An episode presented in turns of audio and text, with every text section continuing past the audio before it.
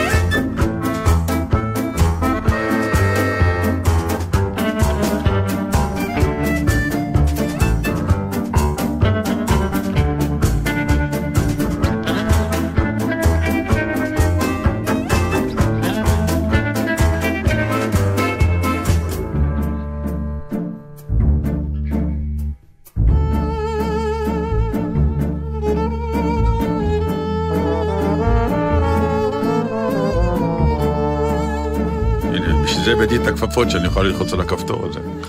טוב, נו, אני הרטבתי את כל, ה... את כל האוזניות מהנוזר חיטוי, אני לא יכול לשים אותם עליי. אה, טוב, ניתן להם להתייבש קצת. תעשה פו. שלום לכם.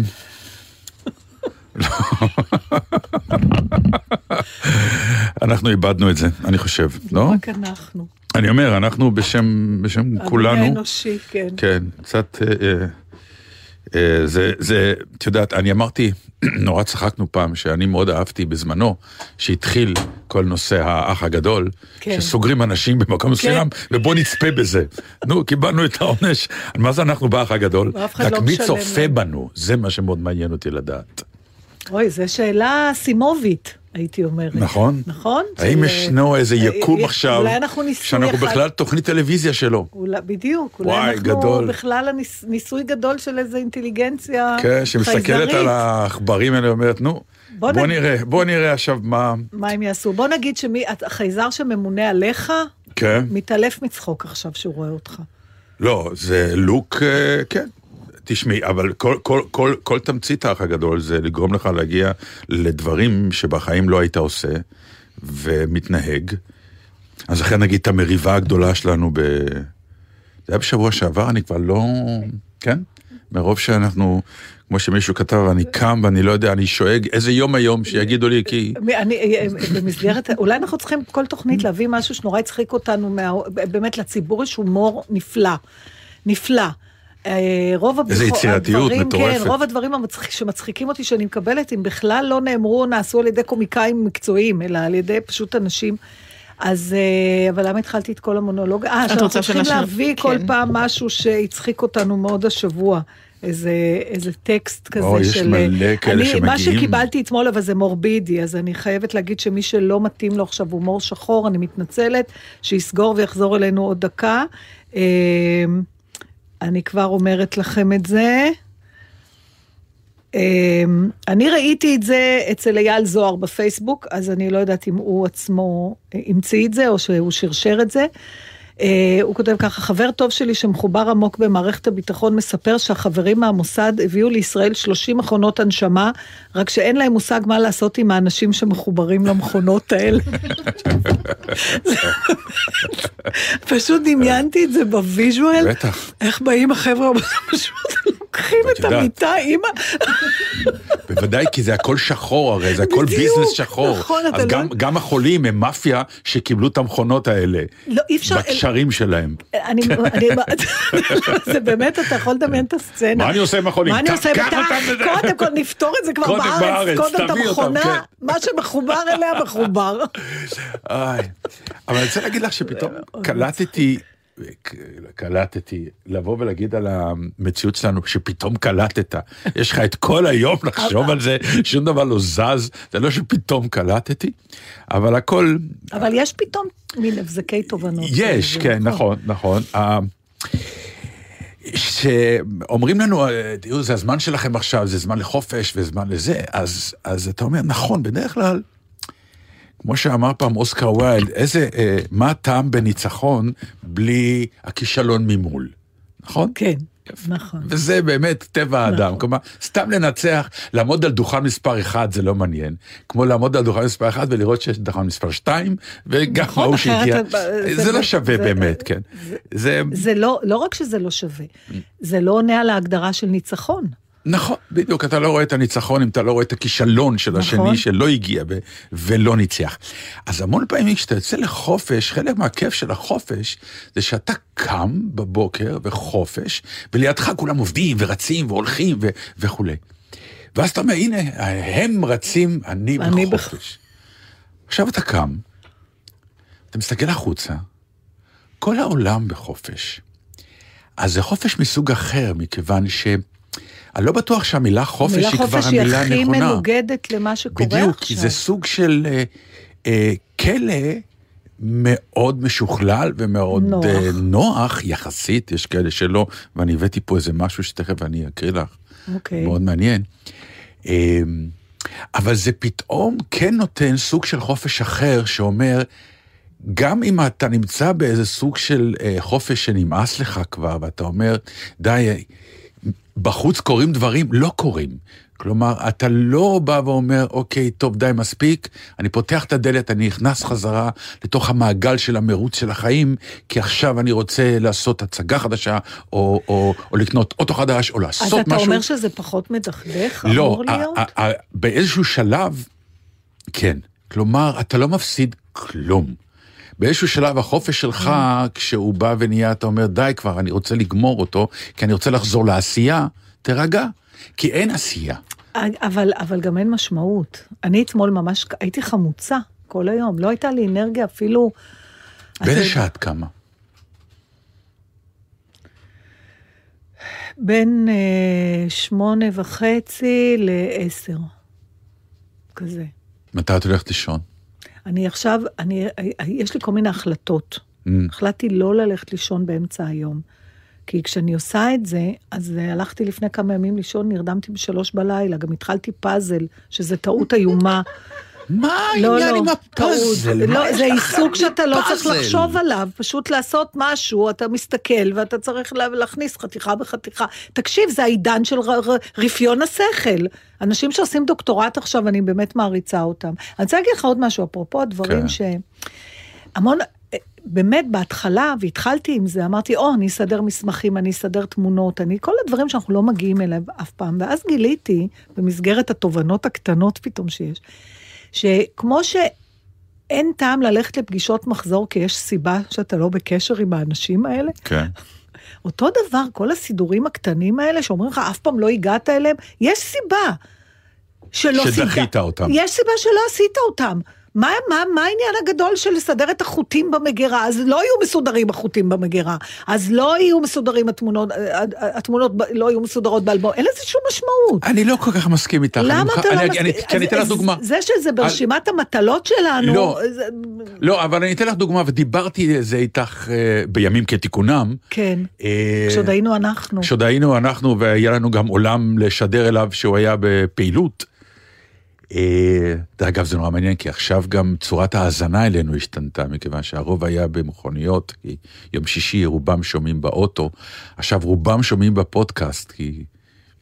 אני לא בטוחה שאין כאלה שהנה ענבל סיפרה, אני לא ש? ביקשתי את הרשות, אבל הנה אני מלשינה על קולגה יקרה שלנו מפה, שקיבלה הנחיות להפעיל את האוטו, אם היא לא נוסעת בו, לפחות להדליק את המנוע. כן, אבל זה יורדים אה. לחנייה לא, אבל ומפעילים את בגלל המנוע ל-20 שהחנייה דקות. שלה לא הייתה ליד הבית, אז היא הלכה עד החנייה, כן. היא ישבה באוטו 20 דקות, כי למה- לאן יש לה לנסוע, עם המנוע, ואז אה, אולי אנשים לתחזק כאלה... את ה- שהמנוע כן. לא- ואז Mm, אולי כן. אנשים כאלה כן יושבים באוטו, הם רק לא נוסעים לשום מקום. אני, אני, אני זו- אני זוכר שזה כן, פעם... אבל בעניין הזה, אז צודק נתן, שהם לאו דווקא מקשיבים לנו בדרך חזרה מהקניות, או בדיוק. מהבראנץ', או מה שזה לא אוקיי. יהיה, אלא הישיבה- זה האזנה נדחית. זהו. אוקיי, לא, אבל בעצם מה שרציתי לספר כן. לך זה שאני זוכר שבזמנו, בגלל איזושהי כתבה בעיתון, ביקשו ממני להביא תמונות של פעם. כן. אז לא רציתי, נאלצתי להיכנס לנבור. לאלבומים ול, ולנבור. ומצאתי את עצמי מה שנקרא חודר פנימה, ולילה שלם פתאום, כן, להסתכל. הכיף של התמונות האלה. אז ל- לפעמים יש דברים שאנחנו לא עושים כי לא בא לנו, וחבל, כי אנחנו לא, מחמיצים. אבל אין בעיה להסתכל, אני, אני מדי פעם מסתכלת, רק מה זה משנה אם התמונות זרוקות במגירה או שמסודרות באלבום? מה שאנשים עושים עכשיו זה הם עושים סדר בדברים. שהרוב בעד. הדברים, אני לא מבין, חוץ מזה שזה נותן עיסוק, ואדם צריך להיות עסוק במשהו. לא, אבל נגיד, כל הטיולים שלנו, יו, איזה מילה, טיולים. נכון? זוכר בני, כשהיינו יוצאים לא, לטיולים. המילה לך משהו? טיולים. מגיע לנו, מגיע אל לנו תיכנסי לזה, שהתייחסנו כן? להכל. לא.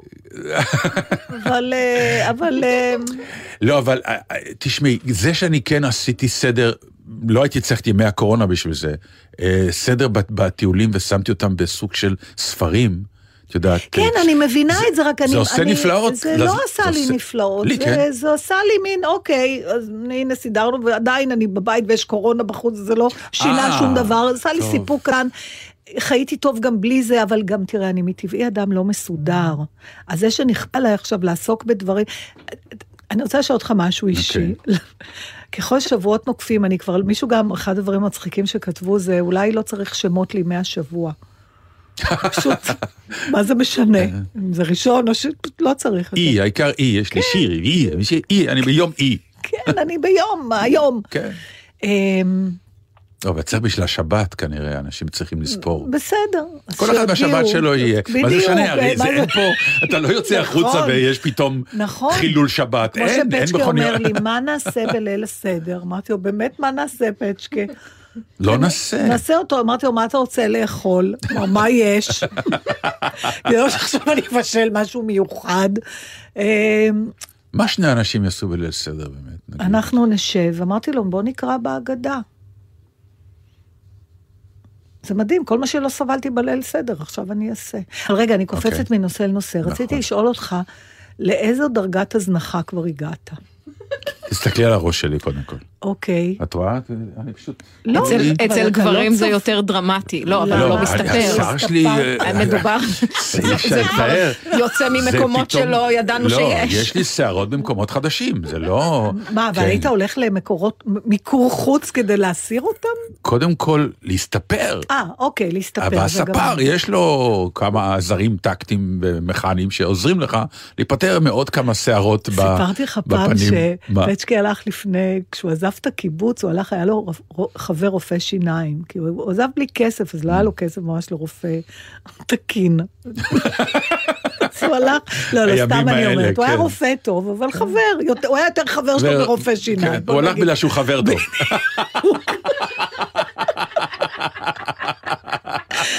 בקיצור, הוא שכב כזה על הכיסא, כן. עם הראש זה, ואז, אה, והוא בדק אותו, אז פצ'קה אמר לו, טוב, מה הדבר הכי דחוף שצריך לעשות? כי לא היה לו כסף, אז הוא אמר לו לגזור את השערות באף.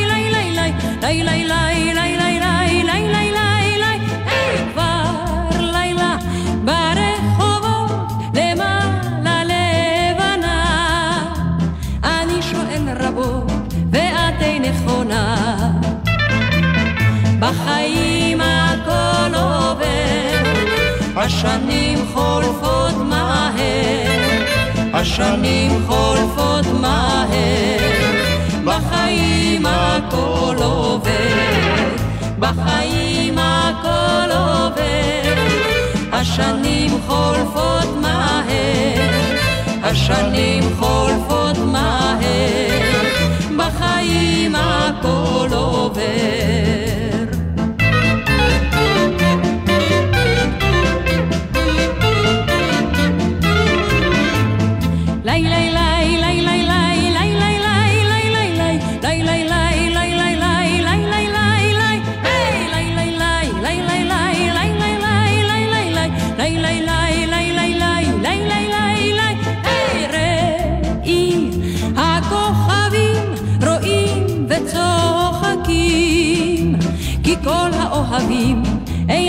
מחכים. בחיים הכל עובר, השנים חולפות מהר, השנים חולפות מהר, בחיים הכל עובר, בחיים הכל עובר, השנים חולפות מהר, השנים חולפות מהר, בחיים הכל עובר.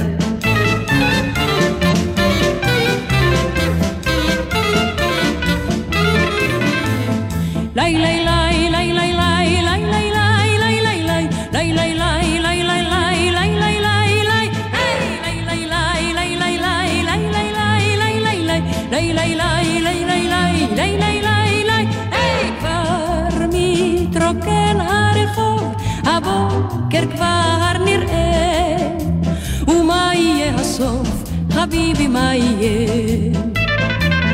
בחיים הכל עובר, השנים חולפות מהר, השנים חולפות מהר, בחיים הכל עובר, בחיים הכל עובר, השנים חולפות מהר, השנים חולפות מהר, בחיים הכל עובר.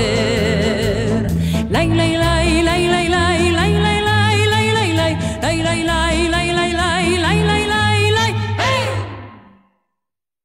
בוא'נה, הנה, אפרופו דברים מצחיקים, אז... אה, אני קיבלתי את זה מידידי אבי אוריה, אבל זה כנראה רץ. אה, מעשה ברבי אליעזר, ורבי יהושע, ורבי אלעזר בן עזריה, ורבי עקיבא, ורבי טרפון, שהיו מסובין בבני ברק. ואז באה המשטרה. ואבוי. הרי זה מהאגדה של פסח, טוב, את אין לזה יודעת. סוף. תקשיב, יש לנו, אם אנחנו רוצים להמשיך לצחוק, אז אה, אנחנו צריכים לדבר עם... אה, עם, עם קולגתנו וידידתנו, חברתנו, נרי לבנה, שלמרות שהיא כמו כל עם ישראל, בטוח היא עוברת את זה אחרת. שלום נרוש, מה העניינים? אוי, שבח לבורא עולם החילוני. כן, למה? את חושבת שהוא לא בסיפור? תראה, הוא כנראה לא אוהב את... הוא לא הוא מרחם על ילדי הגן, אבל הוא לא מרחם על החרדים בבני ברק. אלוהים לא אוהב דוסים, זאת המסקנה שלי. לא, לא, אני ממש לא מסכימה. אני חושבת שזה חיבור ישיר להכל, אה, איך זה הולך? הכל זה, והרשות, נת- הכל צפוי והרשות נתונה. הייתה להם, אז זה היה צפוי, והם פשוט לא לקחו את כן, הרשות זה גם מה בזמן. שהם אמרו אחרי השואה, אני יודעת, כן. די, את, וואי, את אה, מאלה שנורא נורא כועסים? לא, אני גם לא נורא מופתעים. אני עם האנשים האלה שפשוט השקפת העולם הבסיסית שלהם אומרת שיהיה רע, ואכן זה מה שקורה. אז אני רוצה. להגיד לך שיש פילוסוף, ואולי נדבר על זה בהמשך, נתן, בשם אלן דה בוטון, ובעיתון הארץ מלפני שבוע או שבועיים יש כתבה של איזה ארבעה דפים, על איך זה צודקים הפסימיסטים. וכך יש להתייחס. לעולם. הרי זה בדיוק הבעיה העיקרית שאני כל הזמן צודקת. מה זאת אומרת? מה יהודה עמיחי אמר על אלה שצודקים, שבמקום שבו אנחנו צודקים לא יפרחו פרחים באביב. כן. והנה עכשיו אביב, ואין לי מושג אם פורחים פרחים או לא. כי אני קבוצת סיכון, ולכאורה, אבל רק לכאורה, אני לא יוצאת מהבית. ולעומת זאת, מחר יש לי יום הולדת. אוי, איך הוא... אני. תוהה איך אני אחגוג את זה. האם אני אחגוג את זה במטבח? אולי בסלון, אולי בחדר השינה. ומה אני אוכל? זהו. אז אה, מה באמת התוכניות? זו שאלה. מאוד כועס על הילדים שלי על זה שאף אחד מהם לא בא לשיר לי מתחת למרפסת. וזה שאין לי מרפסת, זה לא תירוץ לא לשיר לי אימא מתחת למרפסת. נכון. וואי, איך- איך- איך עוברים הסגר בלי מרפסת? זה נורא ואיום, אני, זה שתי המסקנות העיקריות שלי מהקורונה, זה שצריך מרפסת. אני יודעת שכבר מישהי כתבה על זה ספר. נכון, רינה מיטרני, ואנחנו גם דיברנו על זה. כן. ואני שוקלת אם צריך אולי גם בן זוג, אם זה עוזר או לא עוזר, אני לא יודעת. חברותיי הנשואות אומרות שזה מקלקל. לא, אם הבן זוג במרפסת זה עוזר. נכון. זה כן, ברור. או בשדה. אני גם שמתי לב שאני פתאום נורא נוטה לחיי כפר. אה, פתאום אני מקנאה, אני פתאום מקנאה באנשים שגרים ליד טבע. עכשיו, אני באופן אישי לא סובלת טבע, כי הטבע הוא דוקר והוא עוקץ, והוא נכון, מפתיע מגרד. ועושה רעשים. אבל פתאום אני נורא מקנאה במחותנים שלי שגרים בשדה ורבורג, כי יש להם שטח. אה, לא משנה שאני מגיעה לשדה ורבורג במקומות כאלה, אני נכנסת לקלסטרופוביה, מרחבים עושים לי קלסטרופוביה, לא אגורופוביה. וכשאני שומעת ציקדות אני רוצה למות. אין בעיניי רעש מרתיע יותר מאשר ציקדות כאלה שמצרצרות בלילה. אני פוסט-טראומטית מזה שפעם הייתי נשואה לפרדס חנה, שם יש גם כן טבע. ועכשיו, עכשיו, את נשמתי הייתי נותנת תמורת צרצור ציקדה. נכון. טבע, עם כל מיני צמחים שיש להם שמות. אז הנה, את צריכה ללמוד. את יודעת מה אמרה פעם בית מידלר על הנסיכה אן מבריטניה? היא אמרה, היא לא. אוהבת את הטבע למרות מה שהטבע עשה לה. והטבע דווקא נוהג די יפה בסוסים. אגב, מה קורה עם האן? שנים לא שומעים עליה. דווקא ראיתי ראיון איתה לא מזמן, היא הוציאה ספר אה, אה, אוטוביוגרפי, הסיפור על אה, הסקס הראשון שלה עם בעלה, זה אחד הדברים הכי מצחיקים ששמעתי. בחיי. אני אפילו לא יכולה לדמיין את זה, זה עושה לי בחילה. זה היה בליל הכלולות שלהם כמובן, בירח דבש? בפריז, משהו כאילו, וואו. טוב, באמת? זה הספר שהיא הוציאה? תקשיבו, אם המצב ימשיך ככה, יש סיכון שאני אקרא את הספר הזה. איפה משיגים את זה? אודיה, אני יכולה לבוא אלייך לקחת את הספר? אני יודעת איפה את גרה. נכון, אנחנו האמת לא זה 100 גורעות... מטר ממני, לפי רשידת בחירה. תקשיבי, הגמישות של המידות, את יודעת, ישבו פעם חכמים במאות קדומות והגדירו מה זה מטר. היום זה הכל נזיל. אם עכשיו נפתחות דלתות הבית ברשות, כן. מה יהיה המקום הראשון שתלכי אליו? את יודעת כבר? בית קפה, כי, בתחתית, קפה התחתית. כי, או מה יש שם כן. שחסר, מה- מה נגזל ממך בזה שאת לא בתחתית? אנשים, אני אני הגעתי למסקנה שאני מחבבת אנשים. אה, היית צריכה את אני- הקורונה בשביל זה? אה, כן. אה, אני, יש לי עכשיו הרי אקססורי נפלא, שאני לא יוצאת מהבית בלעדיו, קוראים לו עגלת קניות. שזה כמו של הזקנים, שזה כן, מה כן. שאני. יש לי שלוש. כאלה. אני הולכת איתה עם פרצוף עסוק, לא משנה, לא תמיד אני קונה, אבל אני הולכת איתה ליתר ביטחון, למרות שיש לי גם תעודה שאני אה, עובד חיוני. כי כידוע לכם, אני משמש ככותבת צבאית בעיתון הארץ, לכן אני עובדת חיונית ואני יכולה ללכת חופשי בכל המקומות בעולם. גם אנחנו. אה, אני יודעת, טוב, אתם עובדים ממש קשה, אתם אה, חירבתם לעצמכם עד ליפו. נכון. אבל- נכון. אני- וגם. אני רואה שאני הולכת ברחוב, נגיד בשדרה, עם העגלה, ואני רואה כל מיני אנשים שבימים רגילים, הייתי עושה כל מאמץ שהוא לחמוק, לחמוק משיחה איתם. ואני פותחת איתם בשיחות מאוד מאוד ארוכות. אני פתאום נורא מחבר, הם מדברים, פשוט אנשים, יש לי איזה געגוע ליצורים חיים. אמ, זהו, זה, זה מה שיש לי בבית קפה. כמובן שהדבר הראשון, אני צריכה בתור אימא טובה וסבתא מופלאה להגיד שהדבר הראשון שאני רוצה לעשות זה לרוץ ולחבק את, ה, את הילדים, אם הם ירשו לי ולא בדיוק יהיו עסוקים בוואטסאפ, ולשוחח עם הנכדים, ואולי גם לעשות איתם איזושהי עבודת יצירה, שאין לי מושג מה זה, אבל לא. אני רוצה ללכת לבית קפה בתל אביב. אלה השאיפות שלי. מה כבר ביקשתי? אבל מה יש בנוכחות של בני, כאילו, הסיטואציה הזאת של הבן, הלוא עכשיו זה העידן שאנחנו בודקים כל מיני דברים שהם מובנים מאליהם באיזה רזולוציות חדשות. אז ת- מה זה הדבר הזה של בית קפה עם אנשים? הלוא את יכולה להזמין את החברים שלך גם הביתה. אני לא מעוניינת בחברים. אני מעוניינת בנוכחות אנושית. קודם כל אני הולכת לבית קפה כדי להתעלם מהאנשים. הם. הבנתי. את רוצה פשוט לשבת הם לבד? צריכים לראות איך אני מתעלמת מהם. מי יראה שאני מתעלמת מהם?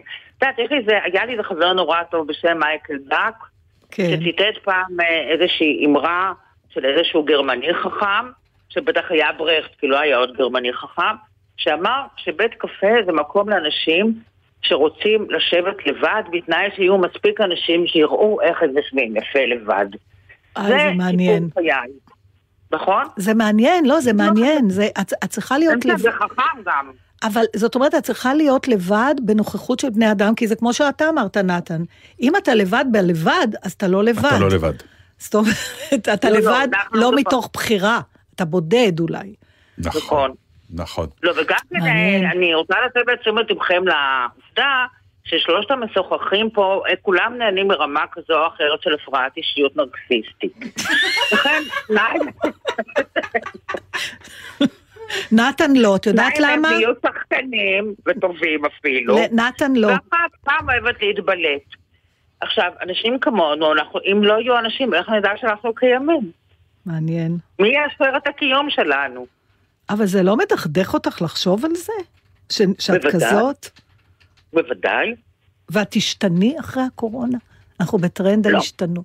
לא, לא, אני רק אהיה יותר שמנה בהרבה, אני לא אשתנה בכלום. אה, זה כולם, אף אחד לא- לא לא ישים לב לזה. ענבל לא, רזתה. גם לא שם לב עליי, אני בכלל, אני בן אדם שקוף, אני קבוצת סיכון, עכשיו כולם יודעים את האמת עליי, אני זקנה. כן. אני החלטתי לחדול ממאמצי האנטי-אייג'ינג ששקלתי לפתוח בהם לפני הקורונה. כולם יודעים מי בקבוצת סיכון ומי לא, כמו שכולם יודעים למה כלה נכנסת לחופה. זה בגלל נתן, עכשיו יש לי אסוציאציות דתיות. ראיתי אותך מתראיין על הילדות שלך ועל אמא כן. שלך ואבא שלך, וזה היה מקסים הרעיון הזה. אני, תודה. אה, תגידי, נרי, אני, אני רוצה להתייעץ איתך. כתוב שקבוצת סיכון זה אנשים מעל גיל 60, מתחת גיל 60 לא. אני מלאו לי 60 לפני אה, שלושה שבועות. אז ה-60 בול, ב- לאיזה צד אנחנו שייכים? אני יכולה עוד למשוך על אותה? ידי עברי או לועזי? לא, אז היא. מתי העברי? העברי היה שלושה ימים קודם, בדיוק בפורים, שכולם נדבקו. י"ד באדר. לדעתי, לדעתי יש בטוח, קודם כל, את יודעת שבתקופות האלה שאנחנו, שאת נולדת, זה היה לפני המון המון שנים. תודה שאמרת את זה. אנשים קראו בתאריך הלידה, אולי זו לא השאלה הנכונה, לדעתי את לא קבוצת סיכון. אני תודה לא- רבה. לא- אני הרגשתי גם ככה, אבל הייתי צריכה את האישור שלך. נתן, לא, אתה... זה גם אי אפשר שביום אחד בן אדם פתאום יהפוך מאדם פעיל ו- ולאיזה שמטה. לבן אדם שכולם מסתכלים עליו במבטים של פרידה, אני חושבת שכל מי שכבר רואה אותי ומדבר איתי, מדבר אליי נורא יפה, כי הוא חושב שאולי זה המשפט האחרון שאני אשמע. זה קבוצת סיכון. ו... לא ברור לי העניין של מחלות הרקע. מה זה בדיוק? מה זה מחלות רקע? אה, אני. יודעת, אני חקרתי את הנושא. כן, נו. זה דברים נורא ספציפיים. כן, כולל השמנת יתר. אה, אמר אה, רן אילן, שהוא פ- פאנליסט בסטטוס ווקן אתמול, שהיה בעל מחלות רקע, זה החשוד מוכר למשטרה החדש. נכון, נכון. זה, זה אנשים שיש להם מחלות שגם ככה המערכת החיסונית, בוא נגיד, כמו, דפקה אותם. כמו שירות של, אה, אם מישהו צריך עכשיו שירות של מה- משהו מהאלה של התקשורת, אז זה משהו כן. כזה. אז זהו, אז אה, עכשיו, אה, אז אני רוצה לדעת, אני צריכה לפתוח במערכת החיסון שלי? כן, זה החדשות כי הכי אין איזה עצובות. אינדיקציות מי יודע מה על מערכת חיסון נהדרת. בעצם הבעיה, מחלת הרקע האמיתית שלי, זה חרא של מזל, ככה קוראים לזה. עכשיו, כן. אני הרי בניגוד לרבים וטובים, אני ניצולה של איזושהי מגפה קטנה.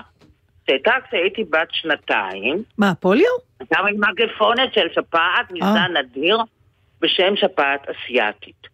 אני את הגילים שנתיים עד שלוש ביליתי בבית חולים רמב"ם בחיפה, ורוטשילד וסירוגין, אני זוכרת משם רק מסדרונות ואחיות רעות וכל מיני דברים כאלה. ויצאתי מהשנה של האשפוזים כתוצאה מהמחלה הזאת, היו לה סיבוכים איומים, יצאתי חיה אבל אה, חירשת באוזן שמאל. אחרים מתו, תשעה אנשים מתו, אני הניצולה. אז מצד אחד אפשר להגיד שיש נטייה להינצל. נכון, נכון. מצד שני, שזה הצד האהוב עליי יותר, אני רואה את הנטייה שלי להשתבח עם מגפות. או תאונות דרכים משונות בצבא, כל מיני דברים כאלה. עכשיו, אין לי שום סיבה לפתוח באיזה ש... באמת, אני, אני חושבת שמדובר בחרא של מזל פשוט. טוב, אז אחד, למדנו שני דברים מהשיחה. אה, שאחד מהם זה שאני שאנחנו... כן, שאת חרשת באוזן שמאל, ושני זה שאנחנו לא... עדיף שלא נתקרב אלייך. יש לי הרגשה שדיברת איתנו עם האוזן הזאת. נרי, לא, אבל נתן, אתה ודאי תשמח אה, ככנר מחונן. כן. לשעבר, יודעת, יש לי שמיעה אבסולוטית, למרות שאני חרשת באוזן אחת. אולי בגלל זה היא אבסולוטית. בדיוק. נרי, ל- לש- ניפגש בשש אחרי המגפה בתחתית? לא, לא, אני באה אלייך היום. ראש דבק. אני אסיר לך מלמטה. מעולה, כי לי יש מרפסת. לך יש גג, לא? עם בן זוג שם. מה? לך יש גג. גם. לא, עכשיו אנחנו אומרים, באמת, אתה יודע, מעשירי אה, ארצנו לפי ההיגיון הזה. גם מרפסת וגם גג, כל מה שהיה נותר זה גינה וזהו. כולנו נבוא אלייך לבידוד. בדיוק, רציתי להגיד שאני עקרונית יכולה לפתוח אצלי... מלונית. אה, מלונית, לבידוד של קורונה. הרבה אנשים בבני ברק ישמחו לשמוע את זה. נכון. אני יכול להיות שאני באמת... כן, יכול להיות שאנחנו נעשה את זה, יכול להיות מאוד. טוב. אז אה, תהיי בריאה, מה שנקרא, למרות שכבר היית. תמשיכי להיות. כן. תודה רבה, נרי לבנה.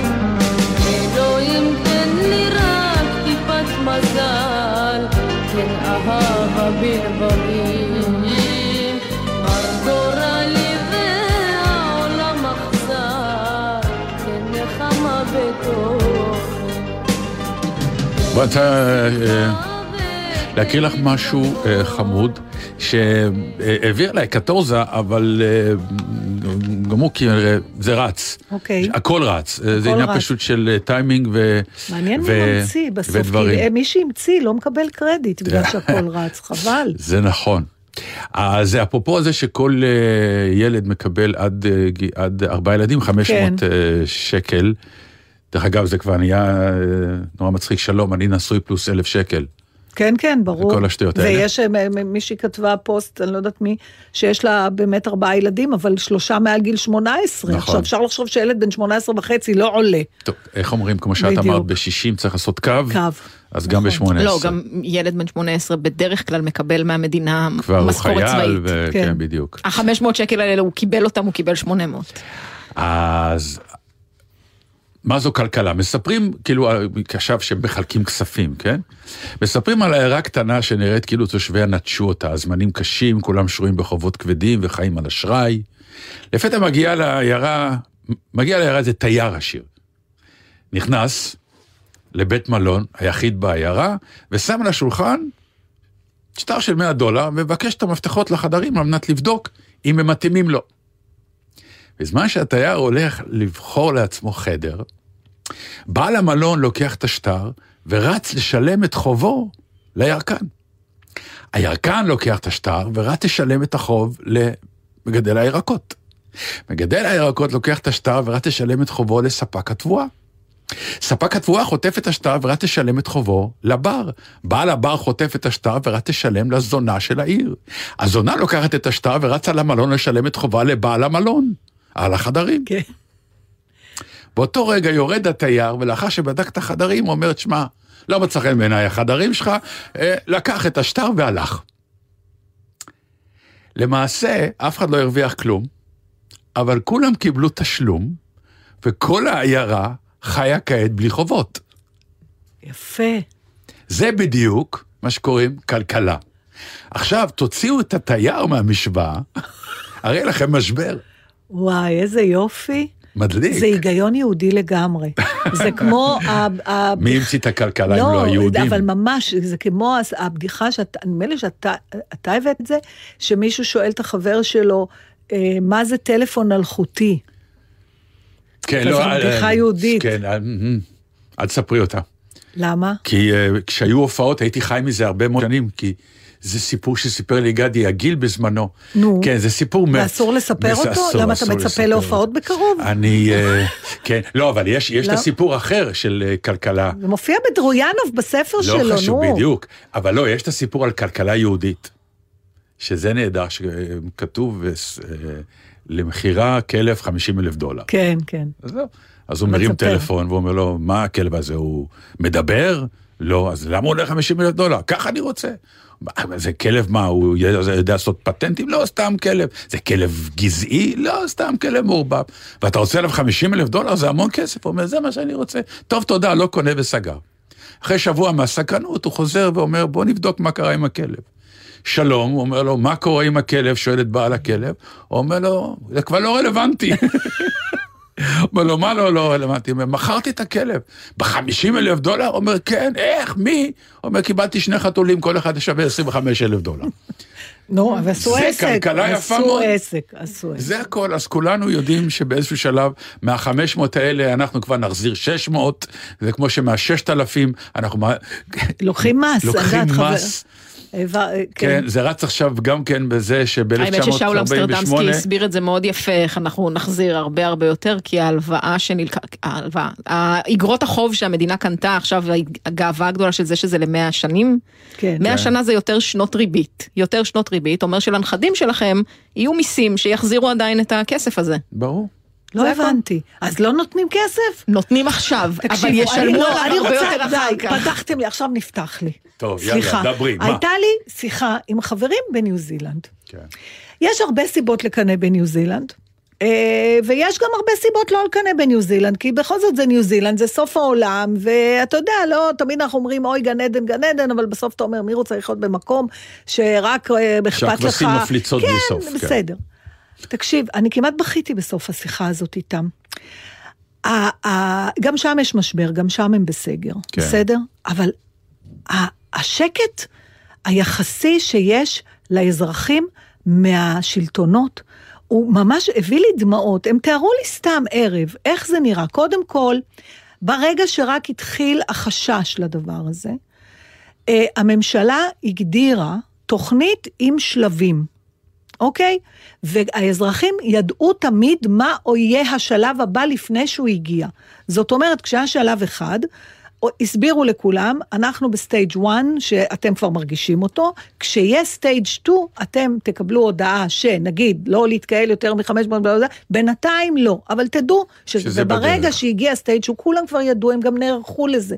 ולא בתשע בערב אומרים, מי עוד חצי שעה אין סופרים, כן? ידעו. כשהגיע שלב 2, אמרו מה יהיה שלוש וארבע. עכשיו, הם, אין להם, הם מוסיפים שלבים לפי ההחמרה. זה לא שהם החליטו על שלושה וזהו.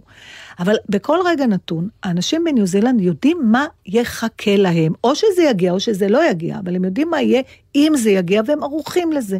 דבר שני, כל ערב אה, מופיעה בטלוויזיה ראשת הממשלה שלהם, והבר סימנטוב שלהם. זה הכל, לא שר הבריאות ולא רופא תורן, רק שני האנשים האלה, וכל מה שהם עושים זה לתת עובדות.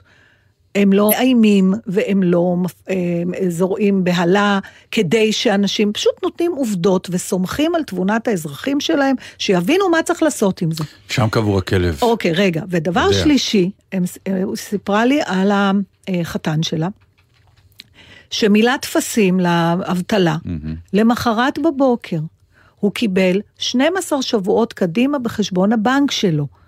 קודם כל נותנים. עכשיו, זה דבר שאני גם לא מבינה. כי תנו, ריבון העולמים, תנו. הגזמתם בלתת, אתם, המדינה הזאת יודעת לקחת בחזרה כשהיא רוצה. פשוט תנו, למה לא, למה להקשות? ולמה, למה, תכף אני אסיים ואתה תסביר לי את זה, כי אני, אני רואה שאתה רוצה, למה צריך את הרסיסי מידע? שמעורבבים בדברים רגשיים, ולתת לנו להתפתל כל אחד עם מידת החרדה שלו, מה זה אומר? אז כן אני אקבל, אז לא... זה הזמן שהשכל הישר צריך לעבוד שעות נוספות, והמדינה צריכה לדאוג לנו, תדאגו לנו. תנו את הכסף. מי שהגזים ונתתם יותר מדי, תיקחו אחר כך בחזרה, אבל עכשיו תנו. בבקשה, נתן. לא, אין לי, אין לי לא, מה... אבל אה, התחלת כי- להגיד כי התחלתי ששם- להגיד לך ש- כן. שאיפה שקבור הכלב, לא בעניין הכלכלי, אני מדבר על אוקיי. העניין הזה של ה... של המשמעת של- ושל הרכב הנבחרת, מה שנקרא. אנחנו נבחרת מאוד מעורבבת, מאוד קשה לליהוק מבחינה זאת. כלומר, תראי מה שקורה עם החרדים ב- בכל, בכל המחוזות שלהם, חלק מהעניין הוא בגלל באמת מנטליות אחוז, שונה. מה שקורה עם אוקיי. המגזר הערבי זה מנטליות שונה, ובתוך עם ישראל, מה שקורה בכל מיני מקומות זה מנטליות שונה. אבל תמיד היא הייתה שונה. לא, אבל יש, יש משהו, יש אה, כתבה נהדרת גם על שוודיה, שגם כן הכל מתנהל נורא טוב, בוא נהיה- אבל באים ואומרים, כי בשוודיה באמת, א', הרבה מאוד אנשים גרים אה, בלארג'יות, אה, אה, הרבה מאוד אנשים יש להם המון לא גרים... פליטים שם, שאפילו לא, לא, אבל- מדברים את השפה, זה לא נכון. לא, אבל- אין מקום בעולם שהוא סטרילי. לא, לא, יש- זה לא עניין של סטרילי, זה, זה, זה לא עניין של סטריליות, זה עניין של אה, צורת חיים גם. כלומר, אה, אה, הממוצע יחסית של איכות החיים בשוודיה היא, הוא ממוצע גבוה. כלומר, זה שבמשפחה אחת חיים גם הסבא, גם הסבתא, ולידם הנכדים וגם הילדים וכולי, זה לא תופעה מאוד ידועה בשוודיה למשל, ואצלנו היא כן, רגע, אנחנו מעורבבים יש בצפיפויות מטורפות של משפחות. לא, אבל לא זאת הבעיה, קשה. לא, הבעיה אני הייתה- אני, אני אתן לך דוגמה אחת, משהו ב, ב, ב, בצורה שבה עם ישראל צפוף בתוך מדינה של מטר על מטר, למעלה מתשעה מיליון איש, אה, אה, גורם לכך שהמשמעת היא, היא, היא, היא דבר שאני מודה שאני אפילו בשוק שזה קורה כמו שזה קורה. אני הייתי בטוח שיהיה הרבה יותר קרבות ברחוב. אבל זה לא בא מהעניין של עירוב.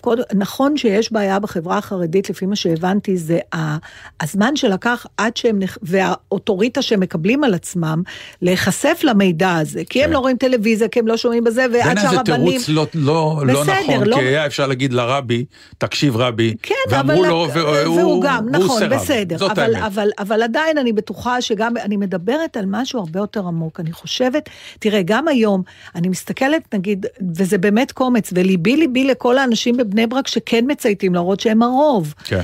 אבל אתה מסתכל, ואני אומרת, אני רואה את האלה שצועקים על השוטרים ומקללים אותם. עכשיו אני מסתכלת ואומרת, תגידו, אתם רפי שכל, אתם אומרים להיות אנשים חכמים, תלמידי ישיבה וזה.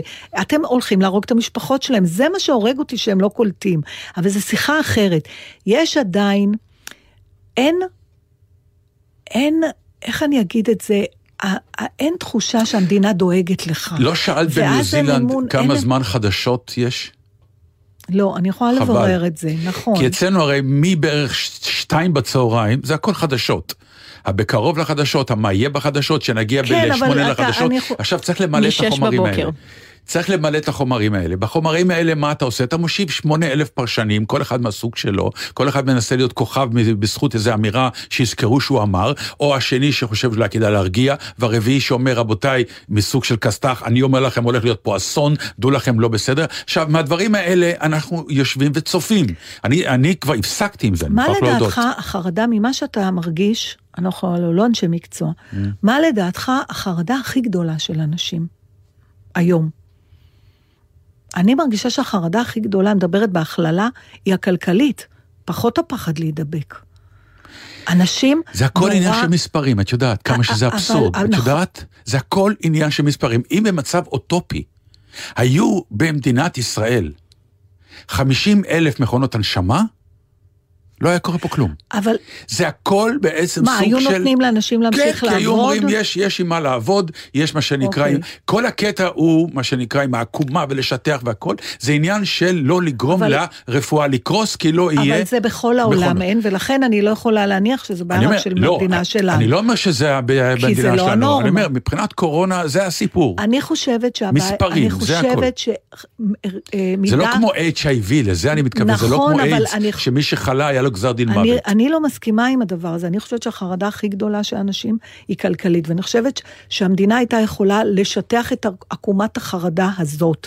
כי מספיק שהייתה אומרת, חברים, נגיד שהיא יכולה, עוד פעם, אני לא כלכלנית, כן. אבל נגיד שיש מחסני כסף באיזה מקום, או הם ידפיסו כסף, נכון שיש לזה השלכה על אחר כך, אבל אם זה אמרג'נסי.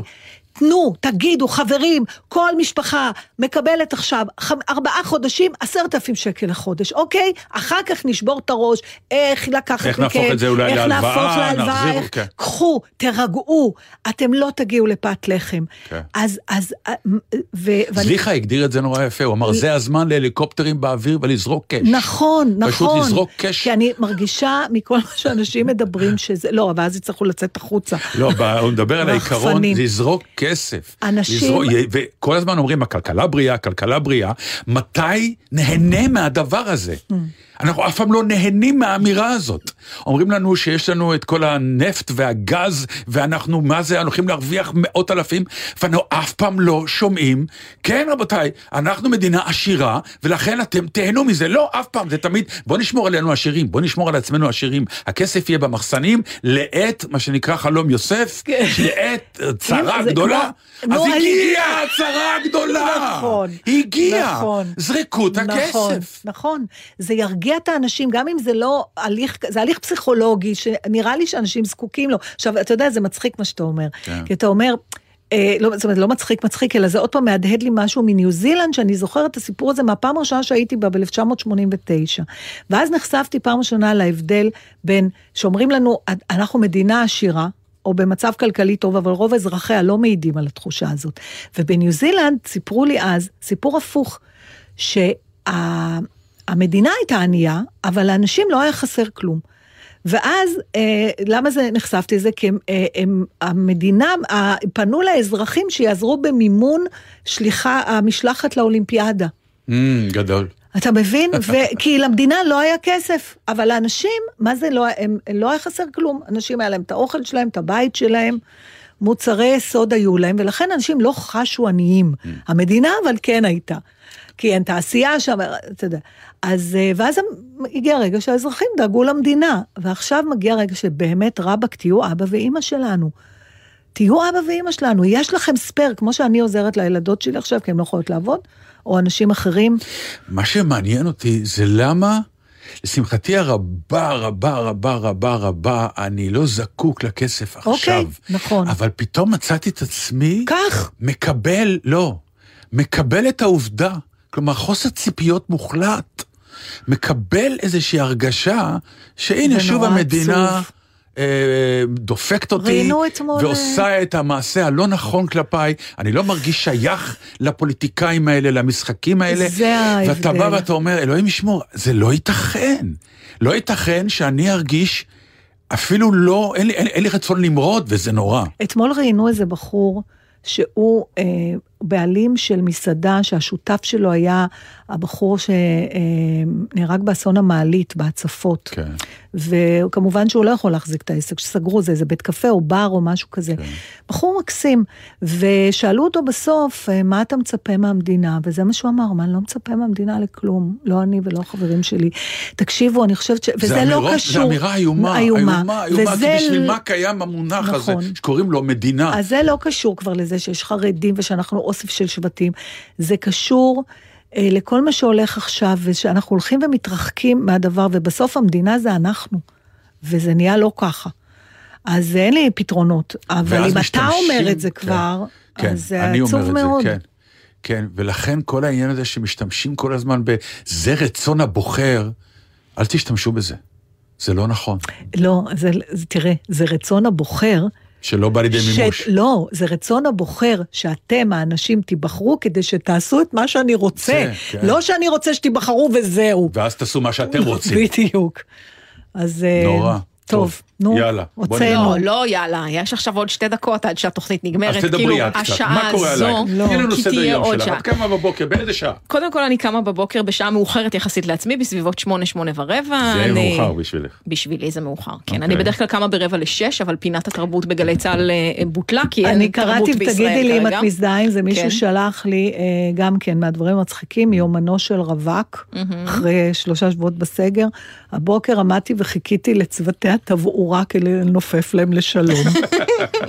האם את מרגישה? לא, ראשית אין לי מרפסת, אבל לא, אני, אני מוזרה בתקופה הזו, בזמן שכולם מתלוננים שנגמר להם מה לראות בנטפליקס והם רק עולים במשקל, אני ירדתי קילו ולא ראיתי נטפליקס כבר חודש וחצי. היא לא יכולה, תמיד היא חייבת להיות אחרת. אני מצטערת. איך נחתן אני אומנם אותך? קמה בשמונה ורבע, אבל אני עובדת עד? סביבות אה, איך? חמש, שש בערב היא רצוף, עובדת? גם אם זה בבית, אני את מה שנקרא עובדת. מאוד מאוד מאוד מאוד חיונית. אני לא יודעת עד כמה אני אני מדבר על חיונית, הווליום של העבודה, אבל לא על מבחינת החיוניות. העבודה היא הוכפלה אם לא. רובעה.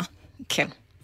ולכן אני לא מספיקה לאכול, ולכן ירדתי במשקל. איך אומרים, סוף סוף אחת שהקורונה עושה לה טוב. לא, לא, גם אנשים עם אוכל, הנה דיברתי פה ביפו אתמול. כן. אה, עם אה, דיבר, רציתי להגיד שוחחתי, אבל זה היה מאחורי כל כך הרבה מחיצות של ניילון קשה כזה. אה, קצב. כן. אז שאלתי אותו, מה שלומך? אני כל הזמן, אני שואלת את זה כשאני כבר רואה איזה בן אדם, מעניין אותי מה שלום אנשים. כן. אז הוא אמר לי, אנחנו, הם, הם עובדים המון, הרבה יותר מכרגיל. אז אני אומרת לו, אז למה? אז מזלך, אז ת- תהיה אסיר תודה. הוא אומר, אבל תראי, תראי איך אנחנו עובדים, אני לא... בן אדם שם כסף, ואז אני צריך עם כפפות מעבר לניילון ללכת, והוא כאילו, בא לו שזה לא יהיה, למרות שהוא מרוויח אולי יותר כסף. הוא מוכן להרוויח פחות, העיקר שיהיה טיפה יותר חברותי כל העסק. משהו כזה, כן. טוב, עכשיו אפשר. כבר לסיים את השעה. אפשר? נדירים. את השעה הזו אפשר. כן. בסדר, כי לא תזמנתם את זה כהלכה, זה הכל. סליחה, אוקיי. כן, בימי קורונה לא. תזמנו. אפשר לשים שיר, מה הסיפור? כן, עכשיו אפשר לשים שיר. קודם זה היה צריך להיות שיר של שבע דקות, מה אתה רוצה? את שיילד יש, טיים של דיפ פרפל? לא? ראיתי שזה אה, וי הרסטרדוסט, נו, איך קוראים לו? שהוציא שיר של 17 דקות, בדיוק בשביל. התוכנית, בוב דילן. גם צימרמן, גם יהודי. גם צימרמן, גם יהודי. ועל אה, מה שנקרא רצח קנדי. נו, עכשיו אתה שולף לנו את תודה זה? שנזכרת, כמו שאומרים. כן. לא, זה באמת הדאגה. זה כמו שהייתי... ב-17 דקות אתה חופר לנו אני על יכולה זה? לספר לך, הלכתי לבית מרקחת לפני כמה ימים. עוד מעט לא- לא יספיק הזמן, תקשיב. מרוב כן, בסדר, אני אשים עוד. מרוב שאין. אירועים, אני זוכרת כל יום מה עשיתי. זה זוועה. אוי, גם האפליקציה המגן, תקשיבו, אני חייבת לברר את זה. היא שולחת לי התראות על חפיפה, לא- במקומות שלא הייתי בחיים שלי, בשש כן, בבוקר לא אצל דוקטור כן. וייסמן? מי זה דוקטור וייסמן? מי היה אצלו בשש בבוקר? לא, האישה לא קמה ש- דקה לפני שמונה, איך בשש בבוקר לא היא הייתה יודעת, איפשהו? אבל אני מתחילה להטיל ספק. אולי הייתי כן בדואר ישראל בין תשע לתשע בעשרה? נו, לא היית? לא, האפליקציה אומרת שכן, אז כנראה שהייתי, רק אני לא זוכרת. הלכתי עם דוד חום, אחרי כל פעם היא שולחת לי את ההתראה הזאת. בקיצור, נכנסתי לבית מרקחת. Mm. גם כן, זה כמו להיכנס לכור גרעין בצ'רנוביל, צריך לחכות בתור ברחוב כן, כמו בסדר. כלבים, עד שזה זה מכניסה אותך. עכשיו, כולה באתי לקנות עם מרשם של כדורים לכולסטרול, ואני רואה את הרוקחים עם עיגולים שחורים מסביב לעיניים. ואני באה עם המרשם, ואני רואה בעיניים שלהם שאומרים, באמת זאת הבעיה שלך כרגע? הכולסטרול? כן, כדי שלא, בואי, שאם יהיה אולי לך קורונה, לא תהיי, איך אומרים? בקבוצת סיכון? קבוצת סיכון עם מחלות רקע. אוקיי, אז טוב שהלכתי. בהחלט. עד כאן שעה ראשונה, אודיה קורן, נתן דטנר, אלבל גזית. אנחנו נהיה כאן אה, גם אחר כך אה, בשעה במקומו של השנייה. כולל עם. שיחה שלא תכננו, ועכשיו החלטנו עליה. זה נכון. נכון. נראה מה יהיה. אז כבר זה קורה. ביי. אבל בינתיים אות וזה.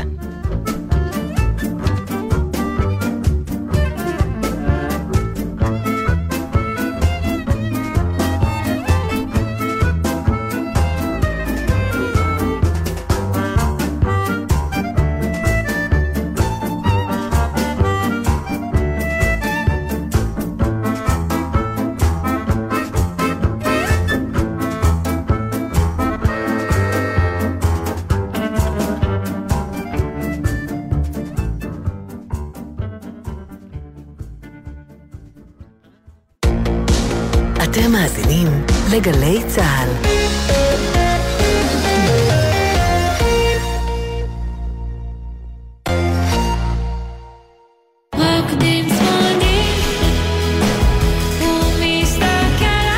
ג'יין בורדו ושולי רנד, שני מופעים בערב אחד. הופעות חיות עד הבית במסגרת המיזם ישראל מחוברת של משרד התרבות, אקו"ם, אמי ואיגוד המפיקים.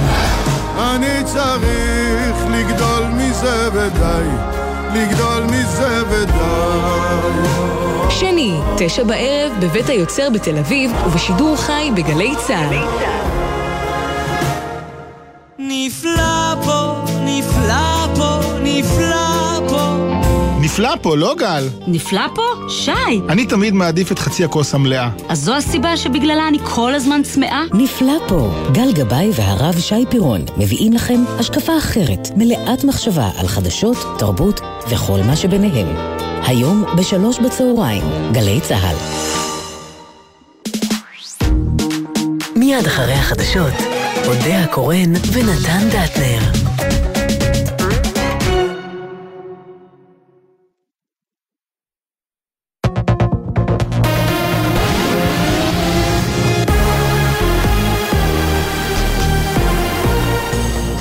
צה"ל השעה שתיים, כאן גוני כהן עם מה שקורה עכשיו. צה"ל קיבל הבוקר את האחריות על ניהול המשבר בבני ברק, כך הוחלט בתום דיון בהשתתפות ראש הממשלה בנימין נתניהו, שר הפנים אריה דרעי, הרמטכ"ל אביב כוכבי ואחרים. כתבנו צחי דבוש מוסר כי בשיחה סוכם כי צה"ל באמצעות עוצבת האש, שתפעל בכפיפות לפיקוד העורף, יחל במתן סיוע למרחב האזרחי בעיר בזמן הקרוב. בשעות הבוקר נכנסה לתוקף האכיפה הקפדנית בבני ברק, שהוגדרה אמש כאזור מוגבל לתנועה, בעקבות המספר הגבוה של התושבים שנמצאו חיוביים לקורונה. כתבתנו הדס שטייף מוסרת שמאות שוטרים יאכפו את התקנות גם במהלך השבת. על פי הנתונים, אחד מכל שבעה חולי קורונה בישראל מתגורר בבני ברק. משרד הבריאות סיים את החקירה האפידמיולוגית של השר יעקב ליצמן, שנמצא חיובי לנגיף הקורונה. על פי הודעת המשרד בוצע איכון לטלפון האישי של השר, בניגוד לדיווחים קודמים, והמקומות בהם היה ליצמן נכללו ברשימת האתרים בהם ביקרו חולי קורונה. עוד צוין כי אזרחים שבאו עמו במגע קיבלו הודעה אישית. פרסום ראשון, התפרצות קורונה נוספת, הפעם בבית אבות חרדי מעון הורים בירושלים. שתי דיירות נדבקו ממטפלת שעבדה בבית האבות ומאושפזת במצב בינוני בבית החולים שערי צדק. כתבנו לענייני בריאות מאיר מרציאנו שהביא את הפרטים, מוסר כי רק אתמול שתי קשישות נוספות מבית האבות מגדל נופים בירושלים ומבית האבות משען בבאר שבע נפטרו מהנגיף. משרד הבריאות מסרב לבצע בדיקות קורונה לכלל הדיירים בבתי האבות שהתגלו בהם. בירה קורונה הפסידה בקרב נגד הנגיף לפחות לבינתיים. חברת גרופו מודלו המקסיקנית הודיעה על עצירת פס הייצור של בירת הקורונה, לאחר שממשלת מקסיקו הכריזה כי בעת הזו היא נחשבת לא חיונית. מאז פרוץ המגפה חלה ירידה של 40% במכירות מותג הבירה, שנחשב עד לפני מספר חודשים לאחד הרווחיים בעולם. במהלך הלילה בוצע ירי ביישוב בית ג'אן לעבר ביתו של עובד בכיר בשב"ס והושלך מטען מאולתר לעבר רכבו. לא היו נפגעים אך נגרם נזק לבית. שוטרים הוזעקו למקום, הקימו מחסומים והחלו בסריקות לאיתור חשודים. כתבנו בחיפה קובי מנדל מוסר שהרקע לאירוע טרם ברור. מזג האוויר התחממות מחר יעשה חם מהרגיל עד שרבי, ולסיום השחקן והבדרן טוביה צפיר החלים מהקורונה. הוא טופל באשפוז ביתי מטעם קופת החולים שלו, מסר כי הוא מרגיש מצוין, ומודה לכל מי שדרש בשלומו. וגם מאיתנו איחולי החלמה לחולים ובריאות איתנה לכולם. אלה החדשות.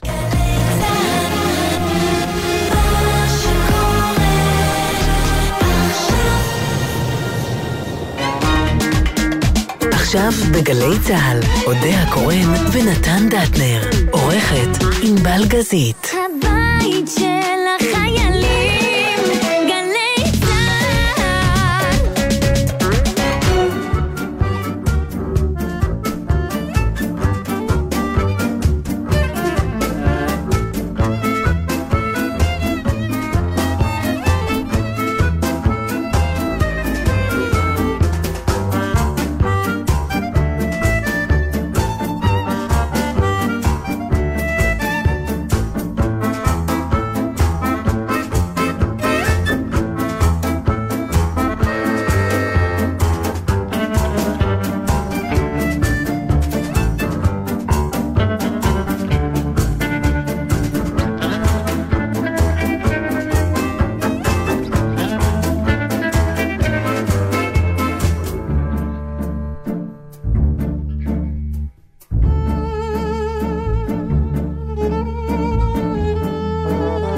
שוב אנחנו כאן, אודיה קורן, נתן דטנר בלגזית, שעה שנייה. ואחד הדברים שאנחנו מקפידים לעשות עד שיעבור זעם, זה לדאוג אה, לפרנסה של אהוד בנאי. שהוא היה אמור להיות בשעה שזאת הזאת. השעה שלו, אז המעט שאנחנו יכולים לעשות זה להשמיע שיר שלו. אז אהוד יקירנו, אני מקווה שאתה בסדר, ומתגעגעים אליך.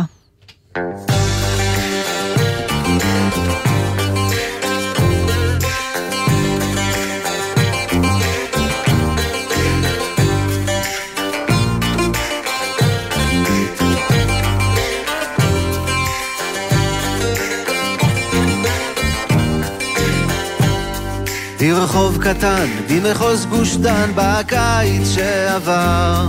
נערה יפה בדרכי חלפה ושלחה לי חיוך קצר. מכפות רגליים יחפות עד שיער חום אגוז זוהר. חיזיון מתוק רק צריך לבדוק אם הייתי ישן או ער. מנהר ירקון עד הסמבטיון מגליל עד לראש שטן לא תמצא תמה כמו עלמה היא הכוכב של מחוז גוש דן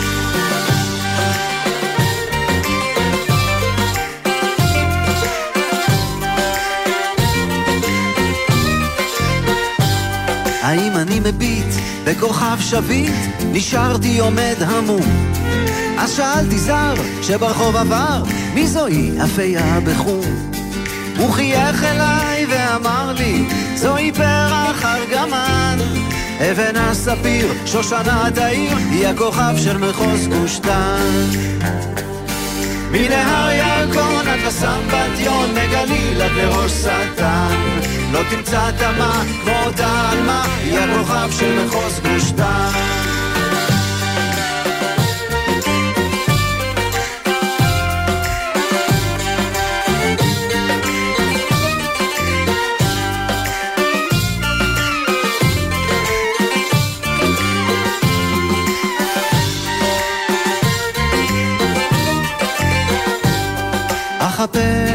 אחפש בין הסמטאות בסדר המדרגות אחרי כוכב חום אגוז זוהר שיעיר לי בלילות מקטרתי כבויה, נשמתי שבויה עד שהיא תחזור לכאן עד ששוב יאיר מעל העיר הכוכב של מחוז גוש דן.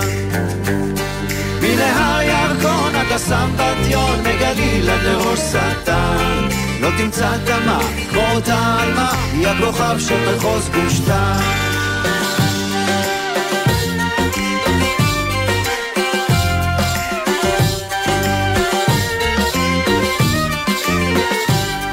מנהר ירקון עד הסמבטיון, מגליל עד לראש שטן. לא, לא תמצא תמה כמו עלמה. היא הכוכב של מחוז גוש דן. טוב, אז uh, מדי פעם uh, מסמסים לי אנשים שאני אפילו לא יודעת איך הם הגיעו לטלפון שלי, ויש איזה גברת נחמדה בשם יעל, שפעם בשנה שולחת לי uh, איזושהי הודעה, כי היא מקשיבה לנו, מסתבר. וגם עכשיו היא שלחה לי, היי, אני מקשיבה לכם מהמטבח. ומאחר וראיתי את הארבע שנים הקודמות, שכל שנה היא שולחת לי uh, איזשהו אס.אם.אס, פתאום קלטתי, ולאט לאט התחבר לנו גם, שהיא פחות או יותר עונה על, אה, היא כאילו כל המרואיינים בעולם באישה אחת. זאת אומרת, היא עונה על כל האנומליות שיש בתקופה הזאת. ואז בספונטניות, אחי, שאלנו אותה אם היא מוכנה לדבר איתנו, והיא אמרה כן, ושלום יעל. שלום, שלום. אני לא מדברת מהמטבח, נכנסתי לשירותים כי יש מאחורי הדלת אה, 11 ילדים. אז אה, שיהיה שקט פשוט. אוקיי, אז רק... עד עכשיו, כשסימסתי לך באמת הייתי במטבח. אה, לפני שבוע העליתי פוסט אה, למסירה אה, 11 ילדים במצב טוב. אתמול עשיתי עריכה, סתם.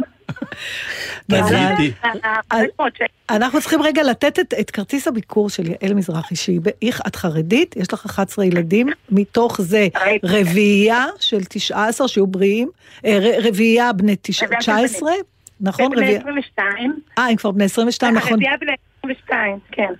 כי שלחת לי את האס.אם.אס הזה לפני שלוש שנים. אני אימא לרביעי. ותאומים? ותאומים בני כמה? ותאומים בני 15, ומה עוד יש? ושישה נכדים. זה, כל הכיף ב-11 ילדים, שכל שנה, כל שעתיים נולד לך נכד. עכשיו, כל... את, אתם גרים בירושלים, את יכולה לתאר פחות... כן. סדר יום שלכם בבידוד הזה של 11 איש. אז זהו, אני אגיד לך, אני גרה בשכונת הר נוף, בירושלים, אה, בדירת אה, שלושה חדרים, מה זה כיף, באמת. באמת באמת כיף.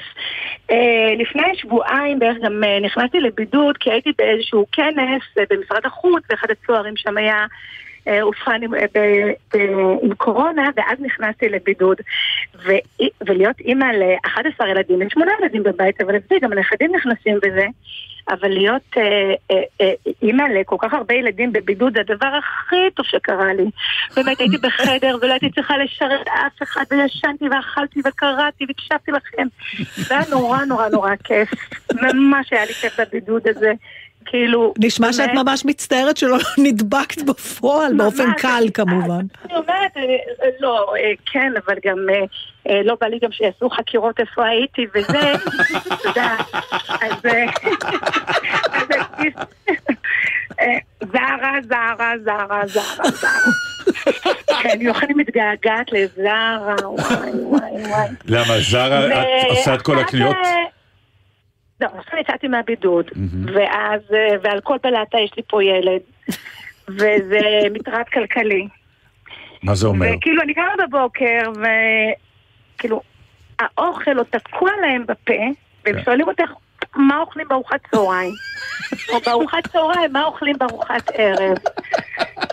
מה אני אגיד לכם? באמת באמת כיף. לא, האמת היא באמת, מטרד כלכלי. ומה, אתם חיתנתם, חיתנת גם ילד לפני יומיים? כן, אז זהו, נוסף לכל זה, בדיוק, נורא כיף, אז זה... איך מה, תפסיק עם הנורא כיף הזה, אני לא מאמין לך. אני כן. לא, כי ככה אמרתי, אבל שלא תגידו שהדוסים אה, מביאים ילדים ומתלוננים. כן, בערך. אה, אוקיי. אבל בוא רגע תתלונני. כן. תראה, נורא קשה, באמת, אני מאוד מאוד, אני אופטימית אה, חסרת תקנה, אבל... אה, אז הייתה חתונה, תקשיב, אז אמרתי לילדים, אתם רוצים לדחות? ואז הם אמרו לא, ואז באמת אה, נכנסנו לדרייב של אה, לחתן אותם במרפסת, ואז אמרתי לכל הרביעייה, חבר'ה, עד סוף הקורונה כולכם נשואים. לא, באמת, חתונה עשרת אלפים שקל. באמת. רגע, למה, שנייה יעל, רגע, קחי אוויר, שאלה. למה לקיים חתונה בתקופה כזאת, שזה כל כך קשה ובלתי אפשרי? מה, ווס ברנד, כמו שאומרים את זה, מה בוער בעצם? תראי, אצלנו, קודם כל לא דוחים. אצלנו במגזר לא דוחים. ואל תשכחי שאצלנו הכל, אה, את יודעת, שומרים נגיעה, ו... נו, ישמרו עוד חודש. ישמרו. אבל הם, הם לא חיים ביחד, זה לא שצריך לחתן אותם. לא כדי- חיים ביחד. קשה אז- למשוך זוג שהוא כבר מאורס, וכבר הוא רואה את עצמו כבר מתחת לחופה. אה, האמת היא, מאורסים אה, בערך חודשיים באמת. זה לא ככה... את רואה, אם היית עושה חישוב מחדש, היית מגלה שזה לא נורא. כי זה בעצם חלק מהעניין, את רואה? מכיוון שאת אומרת לי, לא, תשמע, אנחנו אצלנו במגזר לא דוחים. אבל זה לא תקופה רגילה. זה כמו שאומרים, אצלנו לא מתפללים אלא אם כן במניין. זה לא תקופה רגילה. הזוג רצה, הזוג, הכי אני שאלתי את הזוג, אמרתי, אתם באמת רוצים? כי אני חושבת שאם אה, היו שואלים אותי, באסה, כאילו אני רואה את כל החתונות רחוב האלה ואומרים איזה יופי, איזה קלות, איזה איכותיות, איזה שמחה אמיתית. לא, זה באסה. תראי, אני. אני, אני רוצה לסייג ולהגיד משהו, סליחה על ההשוואה, אבל uh, אני לא שאלתי את זה כי אני חושבת שהיה צריך לדחות, בגלל שאני, אמי אה, נישאה לבעלה הראשון בגטו. אתה יודע, אז זאת אומרת, יש איזה אה, רצון, קודם כל אני חושבת שחתונה, אה, גם אם אתה חילוני, תמיד מעידה על איזה אופטימיות, כי אתה, זה כמו לשתול עץ, אתה בונה משהו, אתה אומר, זה יחזיק, זה יהיה. אבל, אה, אז אני יכולה להתחבר לזה שלא לדחות. השאלה, את יכולה לתאר לי לוגיסטית איך עשיתם את זה? אני גם, אגב, אני גם מאוד מתחברת למה שאת אומרת. אני, אה, אגב, אה, אה, אה, זה נישואים שניים שלי, ובנישואים השניים שלי היו כמעט 500 איש, וקפצתי על החבל. אבא שלי אותי, מה זה? זה, זה טרנד דוסי שכלה קופצת על חבל. אז, אז, אז, אני, אז אמרתי להם, אתם רוצים לדחות? אמרו לא. ואז אומרים, טוב, אז כל פעם פספסנו את החלון הזדמנות של המאה איש, וזה פשוט הלך והידרדר עד עשרה איש. מה עשרה איש? 11 ילדים, מה אני עושה עם אלחנן? הוא הילד ה-11 שלי. לא, זה הולך ויורד, הולך ויורד, ואז אנחנו אומרים, טוב, די, בקושי אני מתעדכנת במשרד הבריאות, ואני אומרת, מה קורה, אתם הולכים לצאת עוד פעם עם איזשהו מופע אימים הערב, ואתם הולכים לצמצם את זה? מה? ואז אמרתי להם, בואו נתחתן. בואו תתחתנו היום, מחר, מסכנים, הם היו פשוט, כל פעם אמרו, אז רגע, היום מתחתנים, מחר, כי את יודעת, אנשים פשוט גם הקדימו חתומות, חתונות. אז מאיפה השמלה, למשל? השמלה הייתה מוכנה, הכל אה, היה הכל היה מוכן. הכל היה... Mm. השאלה זה איפה, איפה. אז חשבנו, אני גרה מול זר ירושלים, שזה באמת מקסים. חשבנו ביער. ואז אמרו, לא, אי אפשר, בגלל שבחוץ וזה, ופחדנו גם שזה... את יודעת מה, יראו איזושהי חריגה של, של אחד ויגידו, הנה הדוסים. וואי, זה... ולא בא לי. לא, את לוקחת את ה... למראית עין, את האחריות על זה? זה, מאוד, זה מאוד, מאוד יפה ולא מובן. אוקיי. כי רובנו בסדר, באמת, אנחנו רובנו בסדר, מה שאתם רואים זה קצה, ו... ובאמת. ואז אה, השכן שלי זה הרב עובדיה יוסף, זכר צדיק לברכה, גר ממש אה, בניין ליד, אז עשינו את זה בבית שלו, במרפסת. והיה ממש יפה. ובאמת, אה, היינו רק המשפחה הגרעינית, הילדים שלי, אחים שלה, ובאמת, ושמרנו והיינו עם מסכות, כמעט, ו... כן, שלחת לנו תמונה, ניתן, אפשר להעלות את זה. לפייסבוק? בטח, אני, יש גם סר, סרטון שמראה איך השכנים שורקים וזורקים סוכריות מלמעלה. וואי. יפה. אה, תגידי, ומה מה- מה בעלך אה, עושה בימים אלה? אה?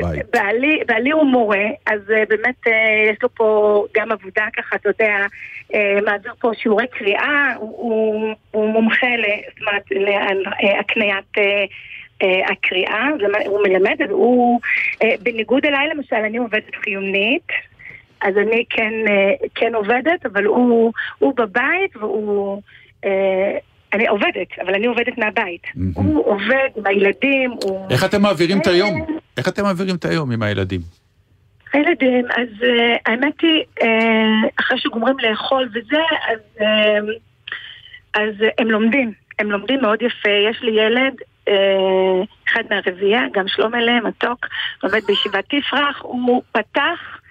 אה, כמו שאתם פותחים, באיך קוראים לאפליקציה? אני כזאת לא דיגיטלית, נו. זום. אה, שאתם, שאתם מדברים עם הרבה אנשים. זום. אוקיי, אז, אז כאילו ברעיון, אז פשוט אה, בכל בית אה, הוא, אה, אה, פתחו מין בית מדרש קטן כזה שיושבים ולומדים, וכל אחד אה, שולח אה, אה, תמונה, ומתעדכנים, יש גם קבוצת וואטסאפ כזאת בטלפון.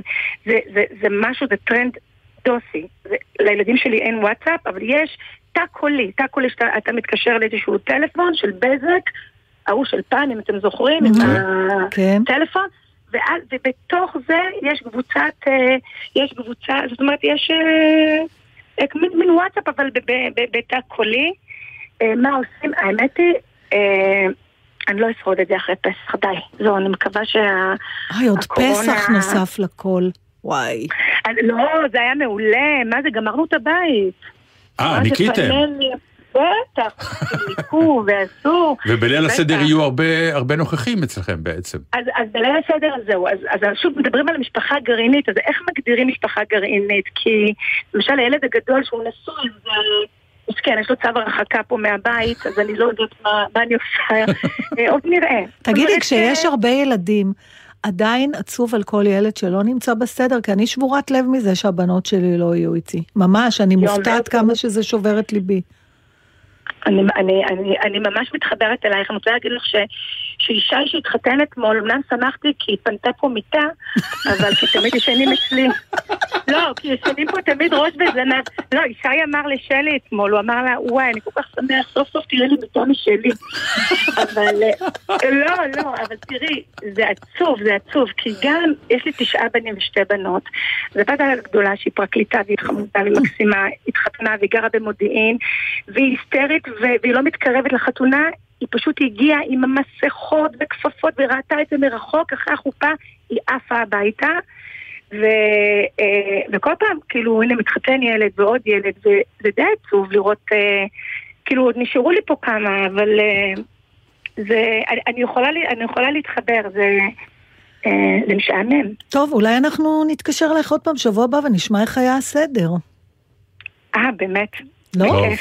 נעמת לנו אני מאוד. כל כך אוהבת, אני באמת מאזינה קבועה שלכם, ואני כל כך, כל יום כיפור למשל, אני מחכה שנתן יספר את הסיפור עם הקוביית שוקולד. וואי? מתוקה, בטח שאני...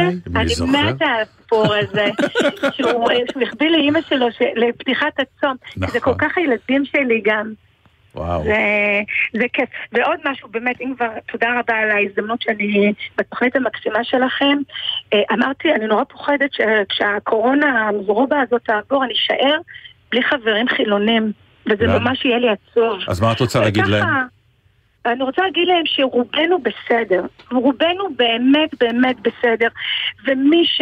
ו- ו- ו- והחתונה שראיתם, או באמת מקרה קצה, ובאמת אה, יש חלק גדול מאוד במגזר החרדי, שלראשונה נחשף להוראות מהאוטו שעובר, אתם מכירים את המכונית הזאת שעוברת כן. כן. בשכונות חרדיות, וזה לראשונה אין להם אינטרנט, אין להם פייסבוק, אין להם עיתונות, באמת יש חלק כזה, ש- ש- שהם לא חשופים. אני חושבת ו- שמבינים את זה אז כבר. הוא לא בסדר, והוא עושה לנו פדיחות למגזר. והוא לא בסדר, אבל רובנו בסדר. יישארו לך חברים, אני לא חושבת, אני לא מכירה אותך, אבל אה, אני לא חושבת שיש מישהו שהיה חבר שלך ויפסיק להיות חבר שלך, אין לא מצב. משנה מאיזה ואם זה מגזר. קורה, אז אה, קחי אותנו, אנחנו עכשיו נכנסנו אנחנו. החברים זה שלך. כיף, יואו, אני מתה עליכם. תודה רבה, יעל. ותודה. שסימסת לי, וחג זה שמח. כיף, בשמחות. אמן. אמן. ביי ביי.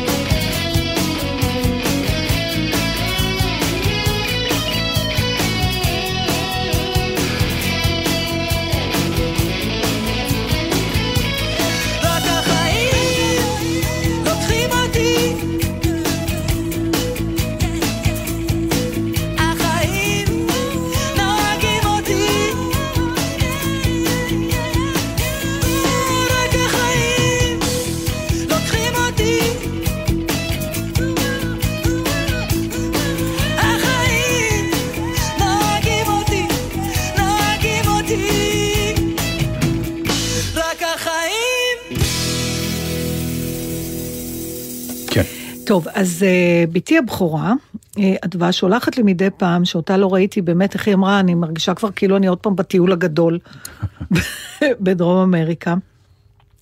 יש לה כבר הרבה זמן ספר שהיא מאוד אוהבת, והיא כל פעם אה, מספרת לי עליו, שנקרא The Humans of New York, שזה, איך להגדיר את זה, מין תמונות של כל מיני אנשים שחיים בניו יורק, שזה באמת, אה, אם אתה רוצה מיקרו, אם אתה רוצה ערב רב של כל סוגי האנשים שיש בעולם, זה בדרך כלל תמצא את זה בניו יורק, עם כל מיני תובנות שלהם על החיים, זה נורא מדליק, יש להם גם אתר, נכון? אה, הבנתי שיש להם איזה אתר גם ב...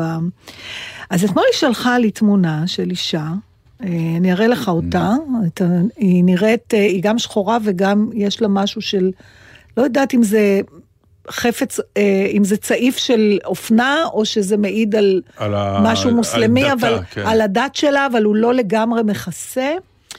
ויש לה את הציטוט הבא: I'm trying to write a book based on myself, but I keep changing.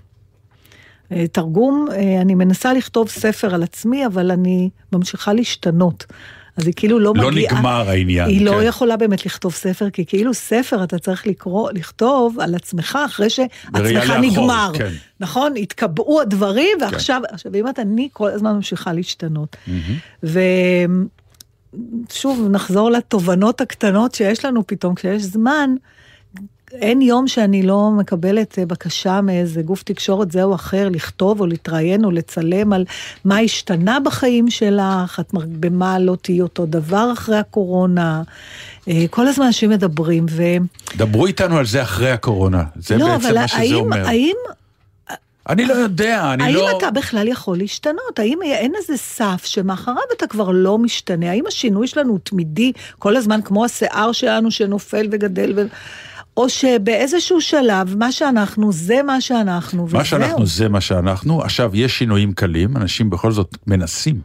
אנשים עוברים דירה מהכפר לעיר, מהעיר לכפר ועוד כל מיני אני חושבת שהיא מדברת דברים על כאלו. שינוי פנימי. לא, אני, אני יותר, מדבר? אנשים מחפשים, מחפשים אפילו שינוי מדי פעם. אנשים רוצים להשתנות, לפעמים נמאס להם מעצמם, והם אומרים, בוא נשנה פאזה, נשנה מקצוע, נשנה, נשנה נישואים, נשנה משפחה. אבל אנחנו אנשים כבר רוצים דיברנו כמה להשתנות. פעמים על זה שתמיד אומרים, צא מהאזור נוחות שלך, ואתה אומר, למה? אבל נוח לי שם. זה מה שאני אומר, ולכן כל הניסיונות האלה, רובם, רובם, נגיד כמו שאתה שומע מישהו שאומר, "אה, התגרשת, חתנתי עוד פעם, חזרתי לאותו מקום, בשביל מה הייתי צריך את כל הבלגן, כאילו חזרנו לאותה בורגנות עם האישה השנייה, או הלכתי, נסעתי לכפר, זה לא בשבילי, חזרתי לעיר. כי כלומר, אולי אנשים- אתה מחפש את השינוי, אתה רוצה איזה שינוי פנימי ואתה מחפש אותו בהליכים חיצוניים.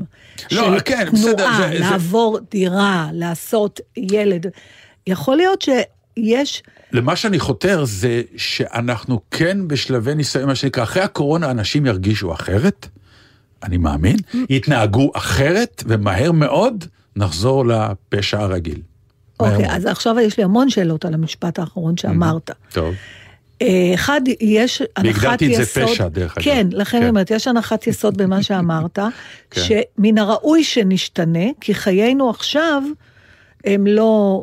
אה, הם פשע, נגיד בהגדרה מוגזמת. לא בחיי הקורונה, לפני הקורונה. לפני, כן. ואנחנו, יש כאלה שאומרים גם הקורונה באה ללמד אותנו משהו, כן. החל מאקולוגיה, דרך אה, מוסר, דרך אנחנו כאילו חברה דור, צודקת. סוג של דור המבול החדש.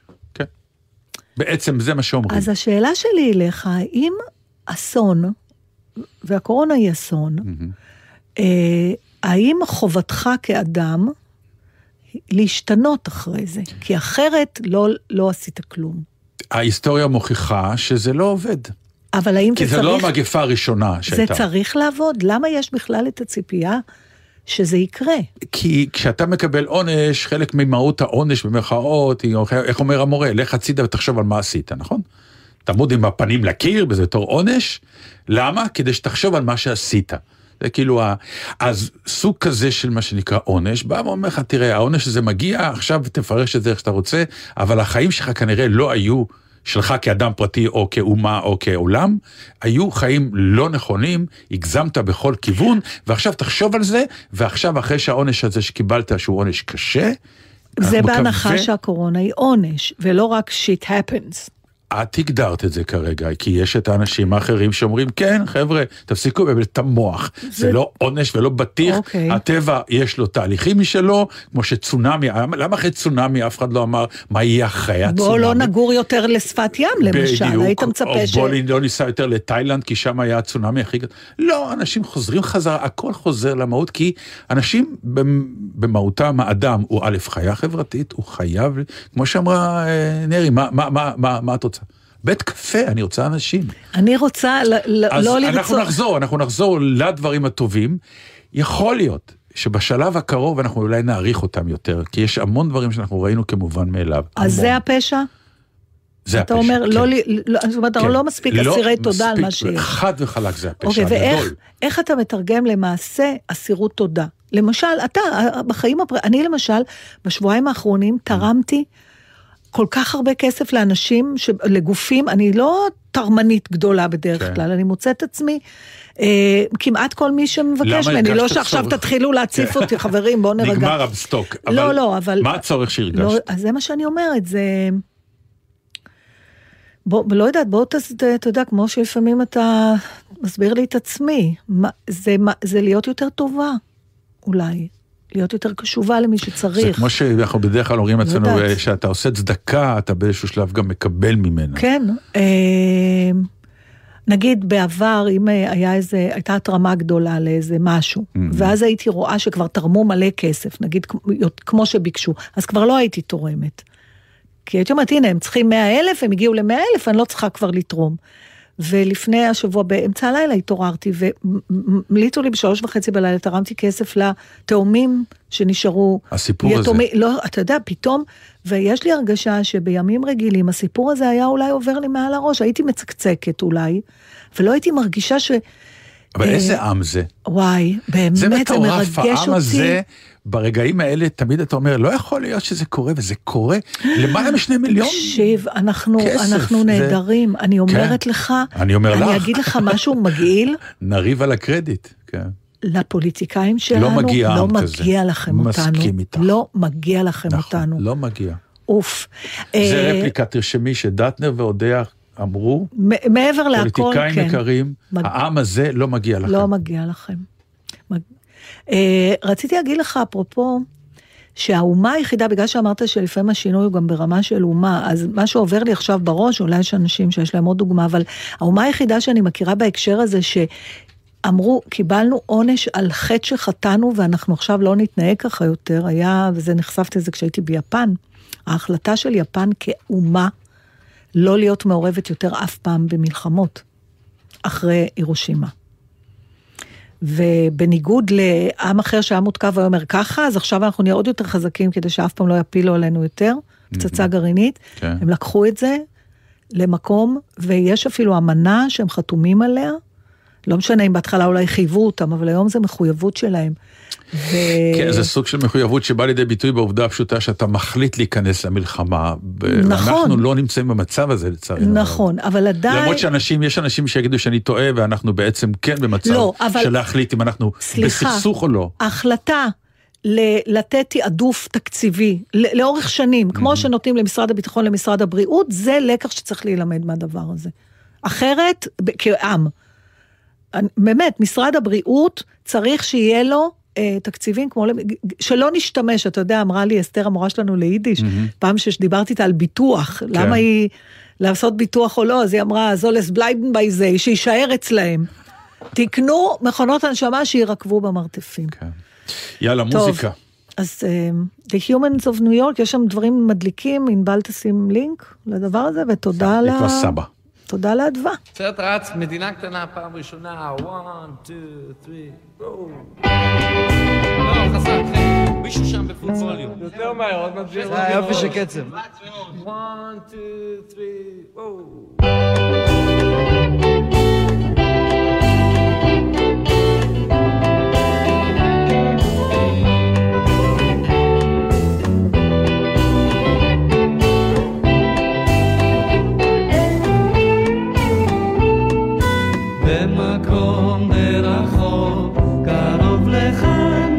coração.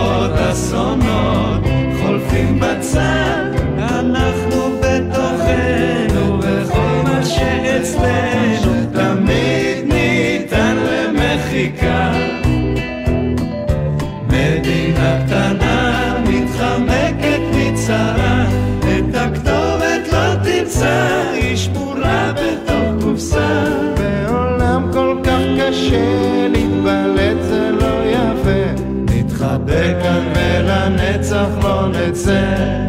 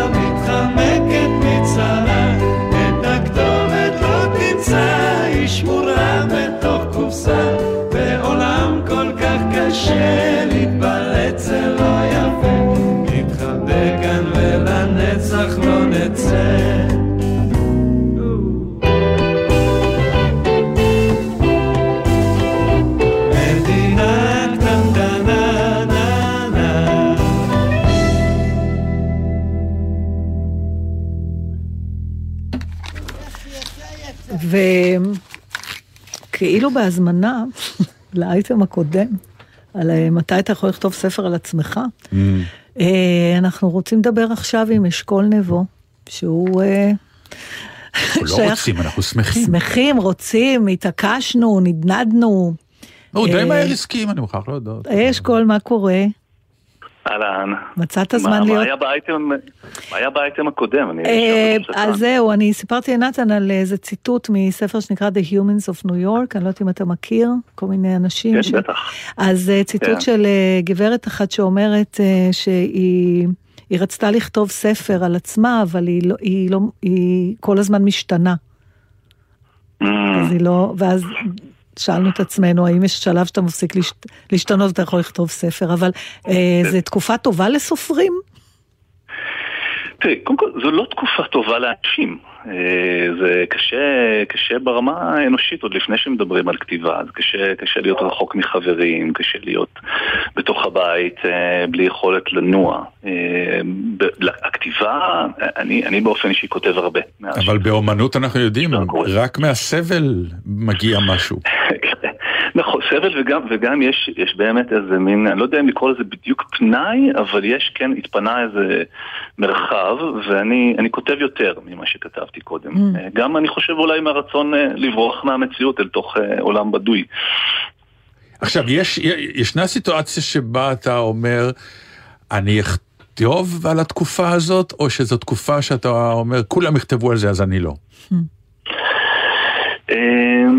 תראה, קודם כל קורים דברים מוזרים בכתיבה. למשל, אה, לפני שנה הלכתי לעשות שנורקל, אה, ומישהי שעשיתי איתה את השנורקל יצאה והיו לה אצבעות צהובות. והיא חשבה שהיא חטפה איזה מגפה של אצבעות צהובות. ו... מסקנה הגיונית. סיפור, כן, וכתבתי סיפור שנקרא אצבעות צהובות והוא עוסק במגפה שבה אנשים אה, אה, מדביקים זה את זה באמצעות אמפתיה. זה סיפור שנכתב לפני שנה. זה, היה נכון, כל הממשלה הייתה מאוד בריאה. כן.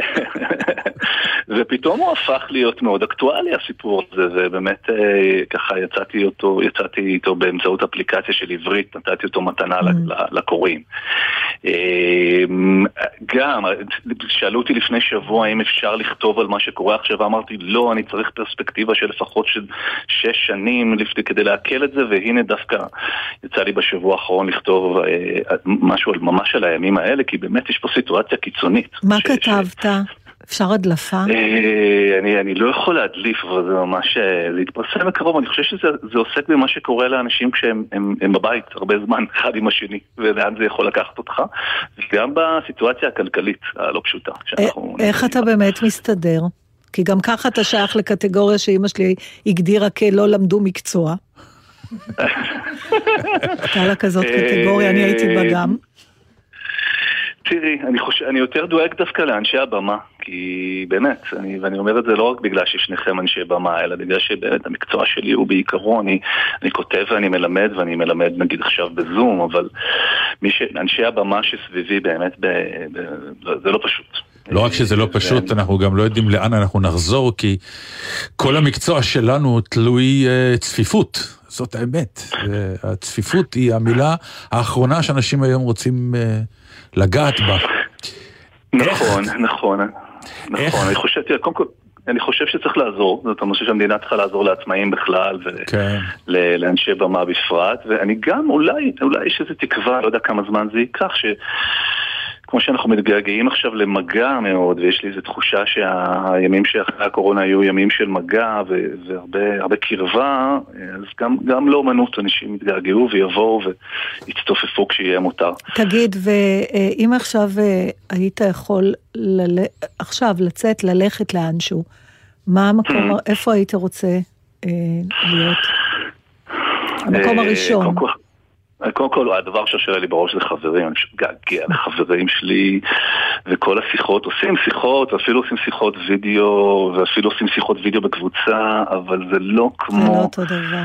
לשבת ולדבר עם חבר שיחה ככה קרובה, וגם לראות את, ה, את הפנים ואת ה... אתה יודע מה זה מזכיר לי? ש... ש...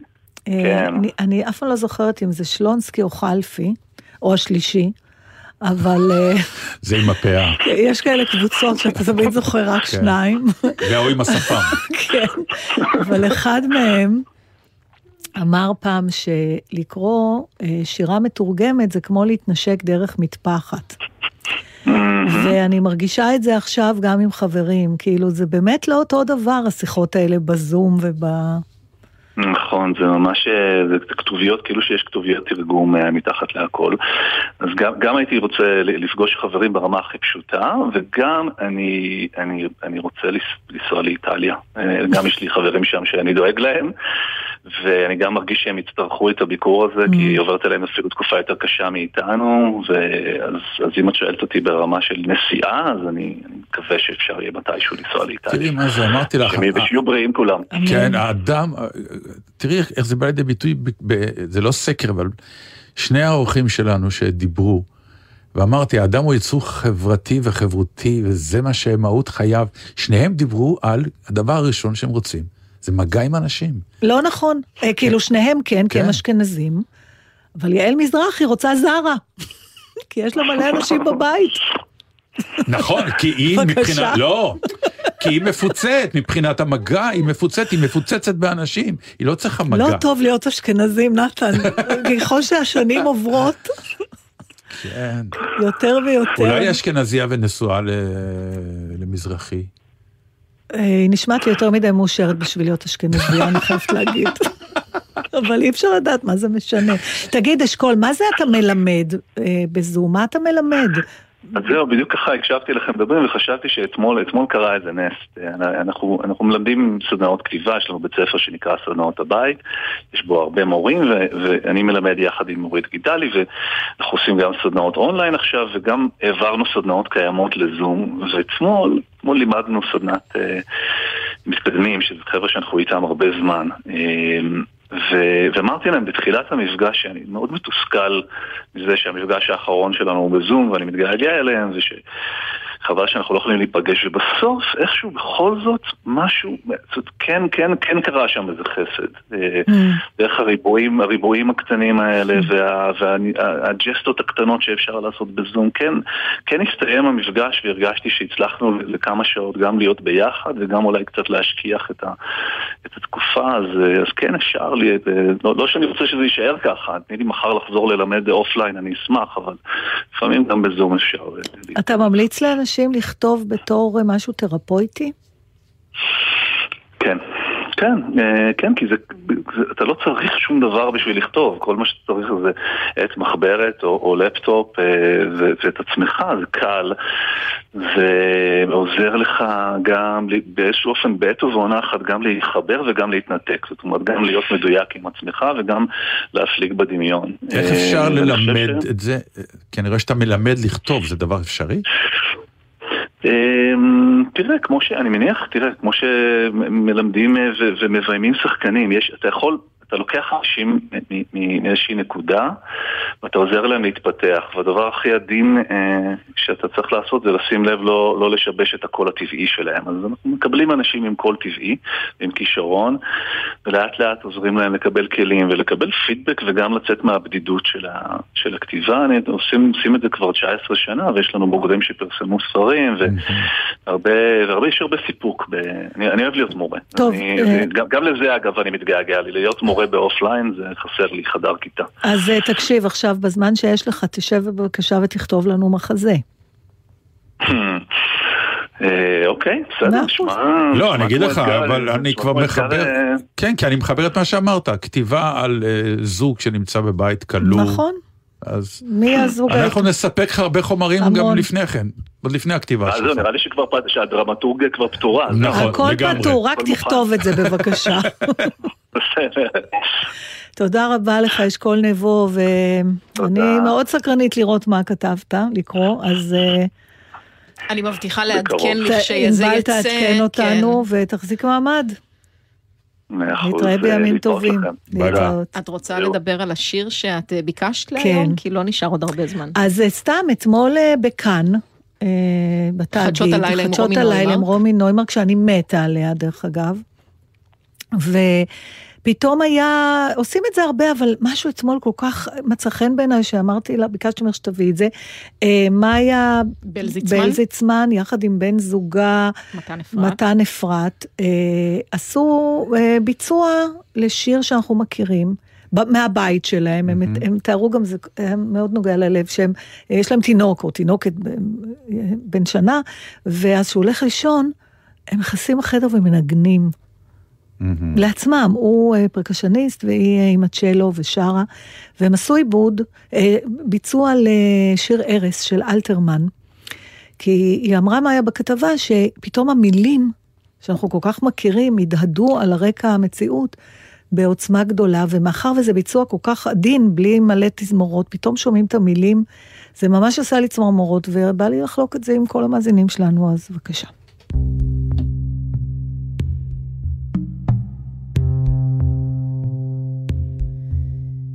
היכל בעיר נדמו פתע, ונשתתקו שוקי פרס, ורק אי שם הקלרינטה, וכל כינור וקונטרבס, מלחשים, אל תתלבטה, ושקט שקט הס. אמנם רדפנו הבלים, אבל הנה הראש הרכנו, עם כתר הוא נושא אותי, אין שום הבדל, בסוף אישנו, והי לי לו, והי לו לי, והי לי לנו לכולנו.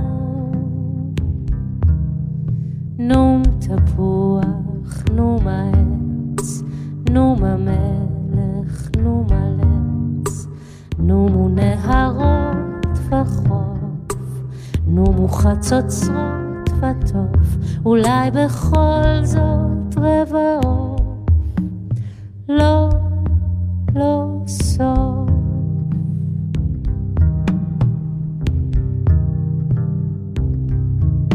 כל רוגז וחמור מות וטורח, ותאוות וחירוק שם, עברו חלפו כעוברי אורח, שיעברו אני השם, גם שאלות לשאול אין צורך, ואין תועלת, אין.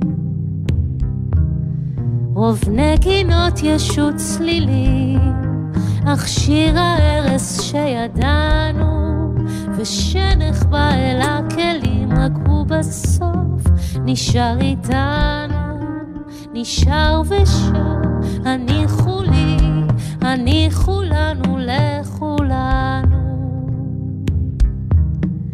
נו מדרך בא הקץ, נו ממלך בהלץ, נו מרוח ומפרש, הרגו תולדות פרס, שיכבו את הפנס.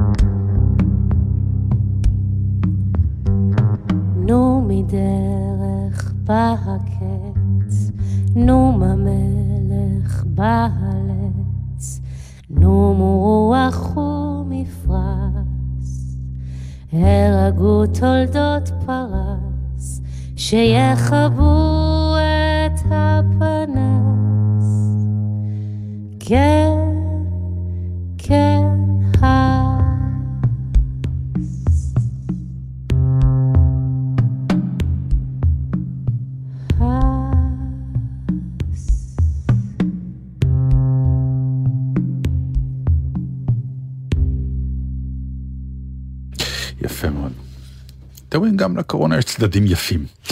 אז אה, מחדשות הקורונה. אה, אז ככה, קראתי על כל מיני, אה, אנחנו דיברנו על זה שכולנו יודעים שהמצב של הנשים בעיקר מבחינת קוסמטיקה הוא אסון. אתה מדבר על אישה ספציפית? לא, לא, בכלל, אוקיי. בכלל. את בעיניי מייצגת אה, אה, אותם יפה מאוד, דרך אגב, אבל כולם מבחינה זאת אה, במצב כן. קוסמטי קשה. אז הגיעו לסיפורים כאלה שיש ספר נגיד שהבין את המצוקה, אז הוא כן מצליח להתפלח לבתים של נשים שקראו לו קריאות הצלה, אתה חייב לבוא לעשות קצת צבע או משהו. איך הוא עושה את זה? הוא הולך עם שקיות של סופר.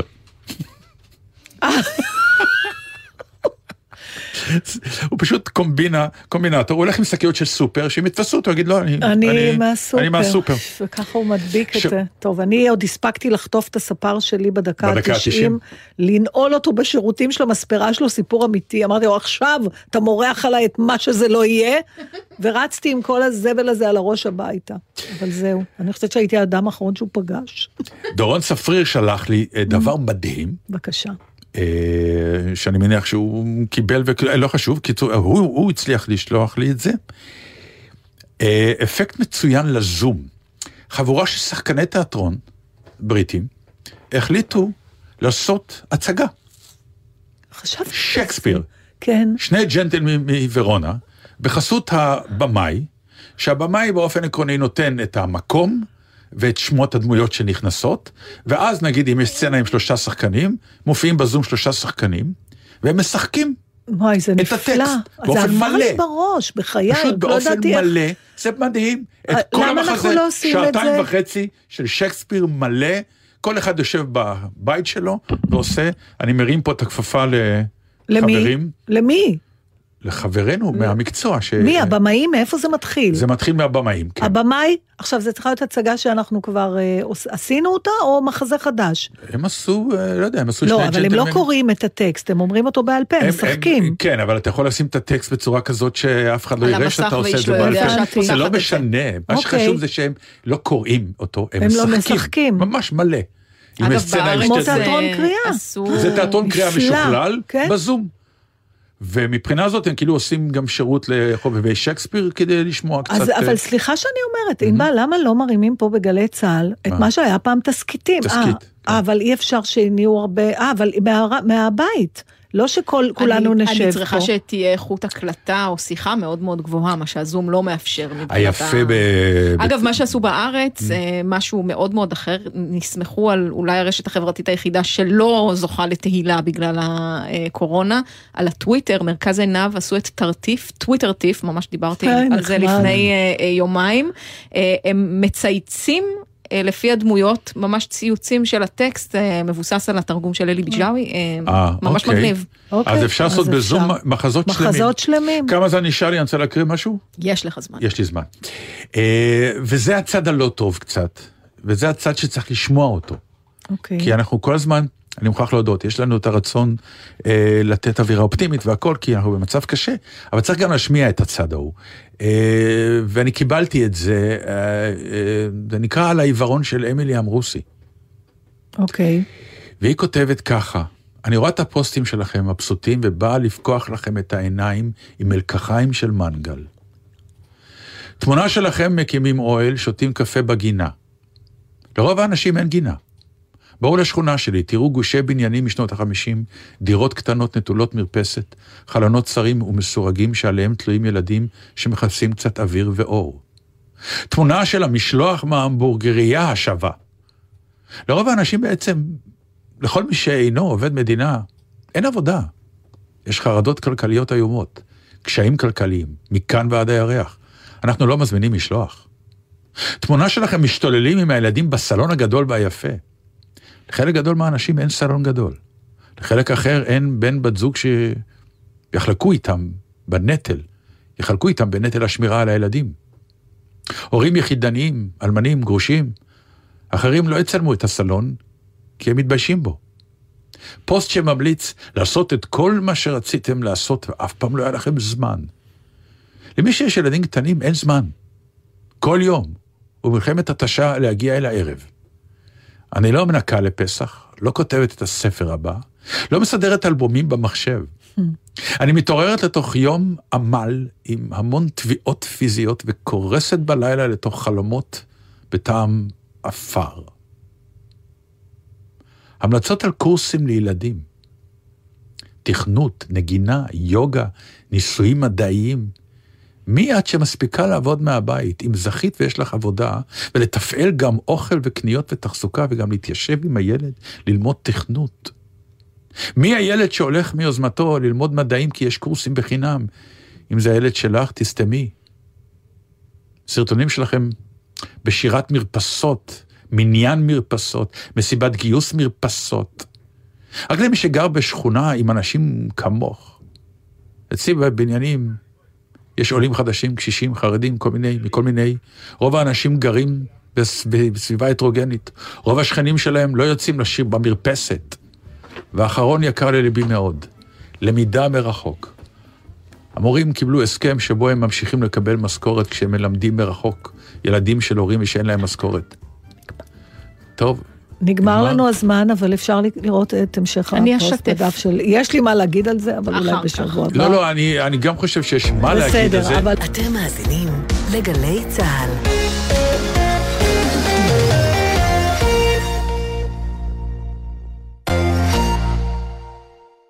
חיילים, זה בשבילכם! גלי צה"ל והלהקות הצבאיות מצדיעות לחיילי צה"ל במיזם מיוחד. הופעות חיות של מיטב אומני ישראל עם הלהקות הצבאיות. בראשון, נרקיס. ובשלישי, נתן גושן. כשאת רחוקה תגידי לי שאת מתגעגעת תשע בערב, בשידור חי ובעמוד הפייסבוק של גלי צה"ל, וגם ברשתות החברתיות של צה"ל. סבתא, סבתא, למה יש לך עיניים גדולות כל כך? כדי שאוכל לראות אותך טוב יותר בשיחת וידאו. ולמה יש לך אוזניים גדולות כל כך? כדי שאוכל לשמוע אותך יותר טוב בטלפון. בימי הקורונה, האוכלוסייה המבוגרת בסיכון גבוה במיוחד להידבקות והסתבכות המחלה. ביקרתם אותם? סיכנתם אותם. אוהבים אותם, אבל מרחוק. מוגש במסגרת מבצע מצילים את סבא וסבתא של גלי צה"ל בשיתוף משרד הביטחון.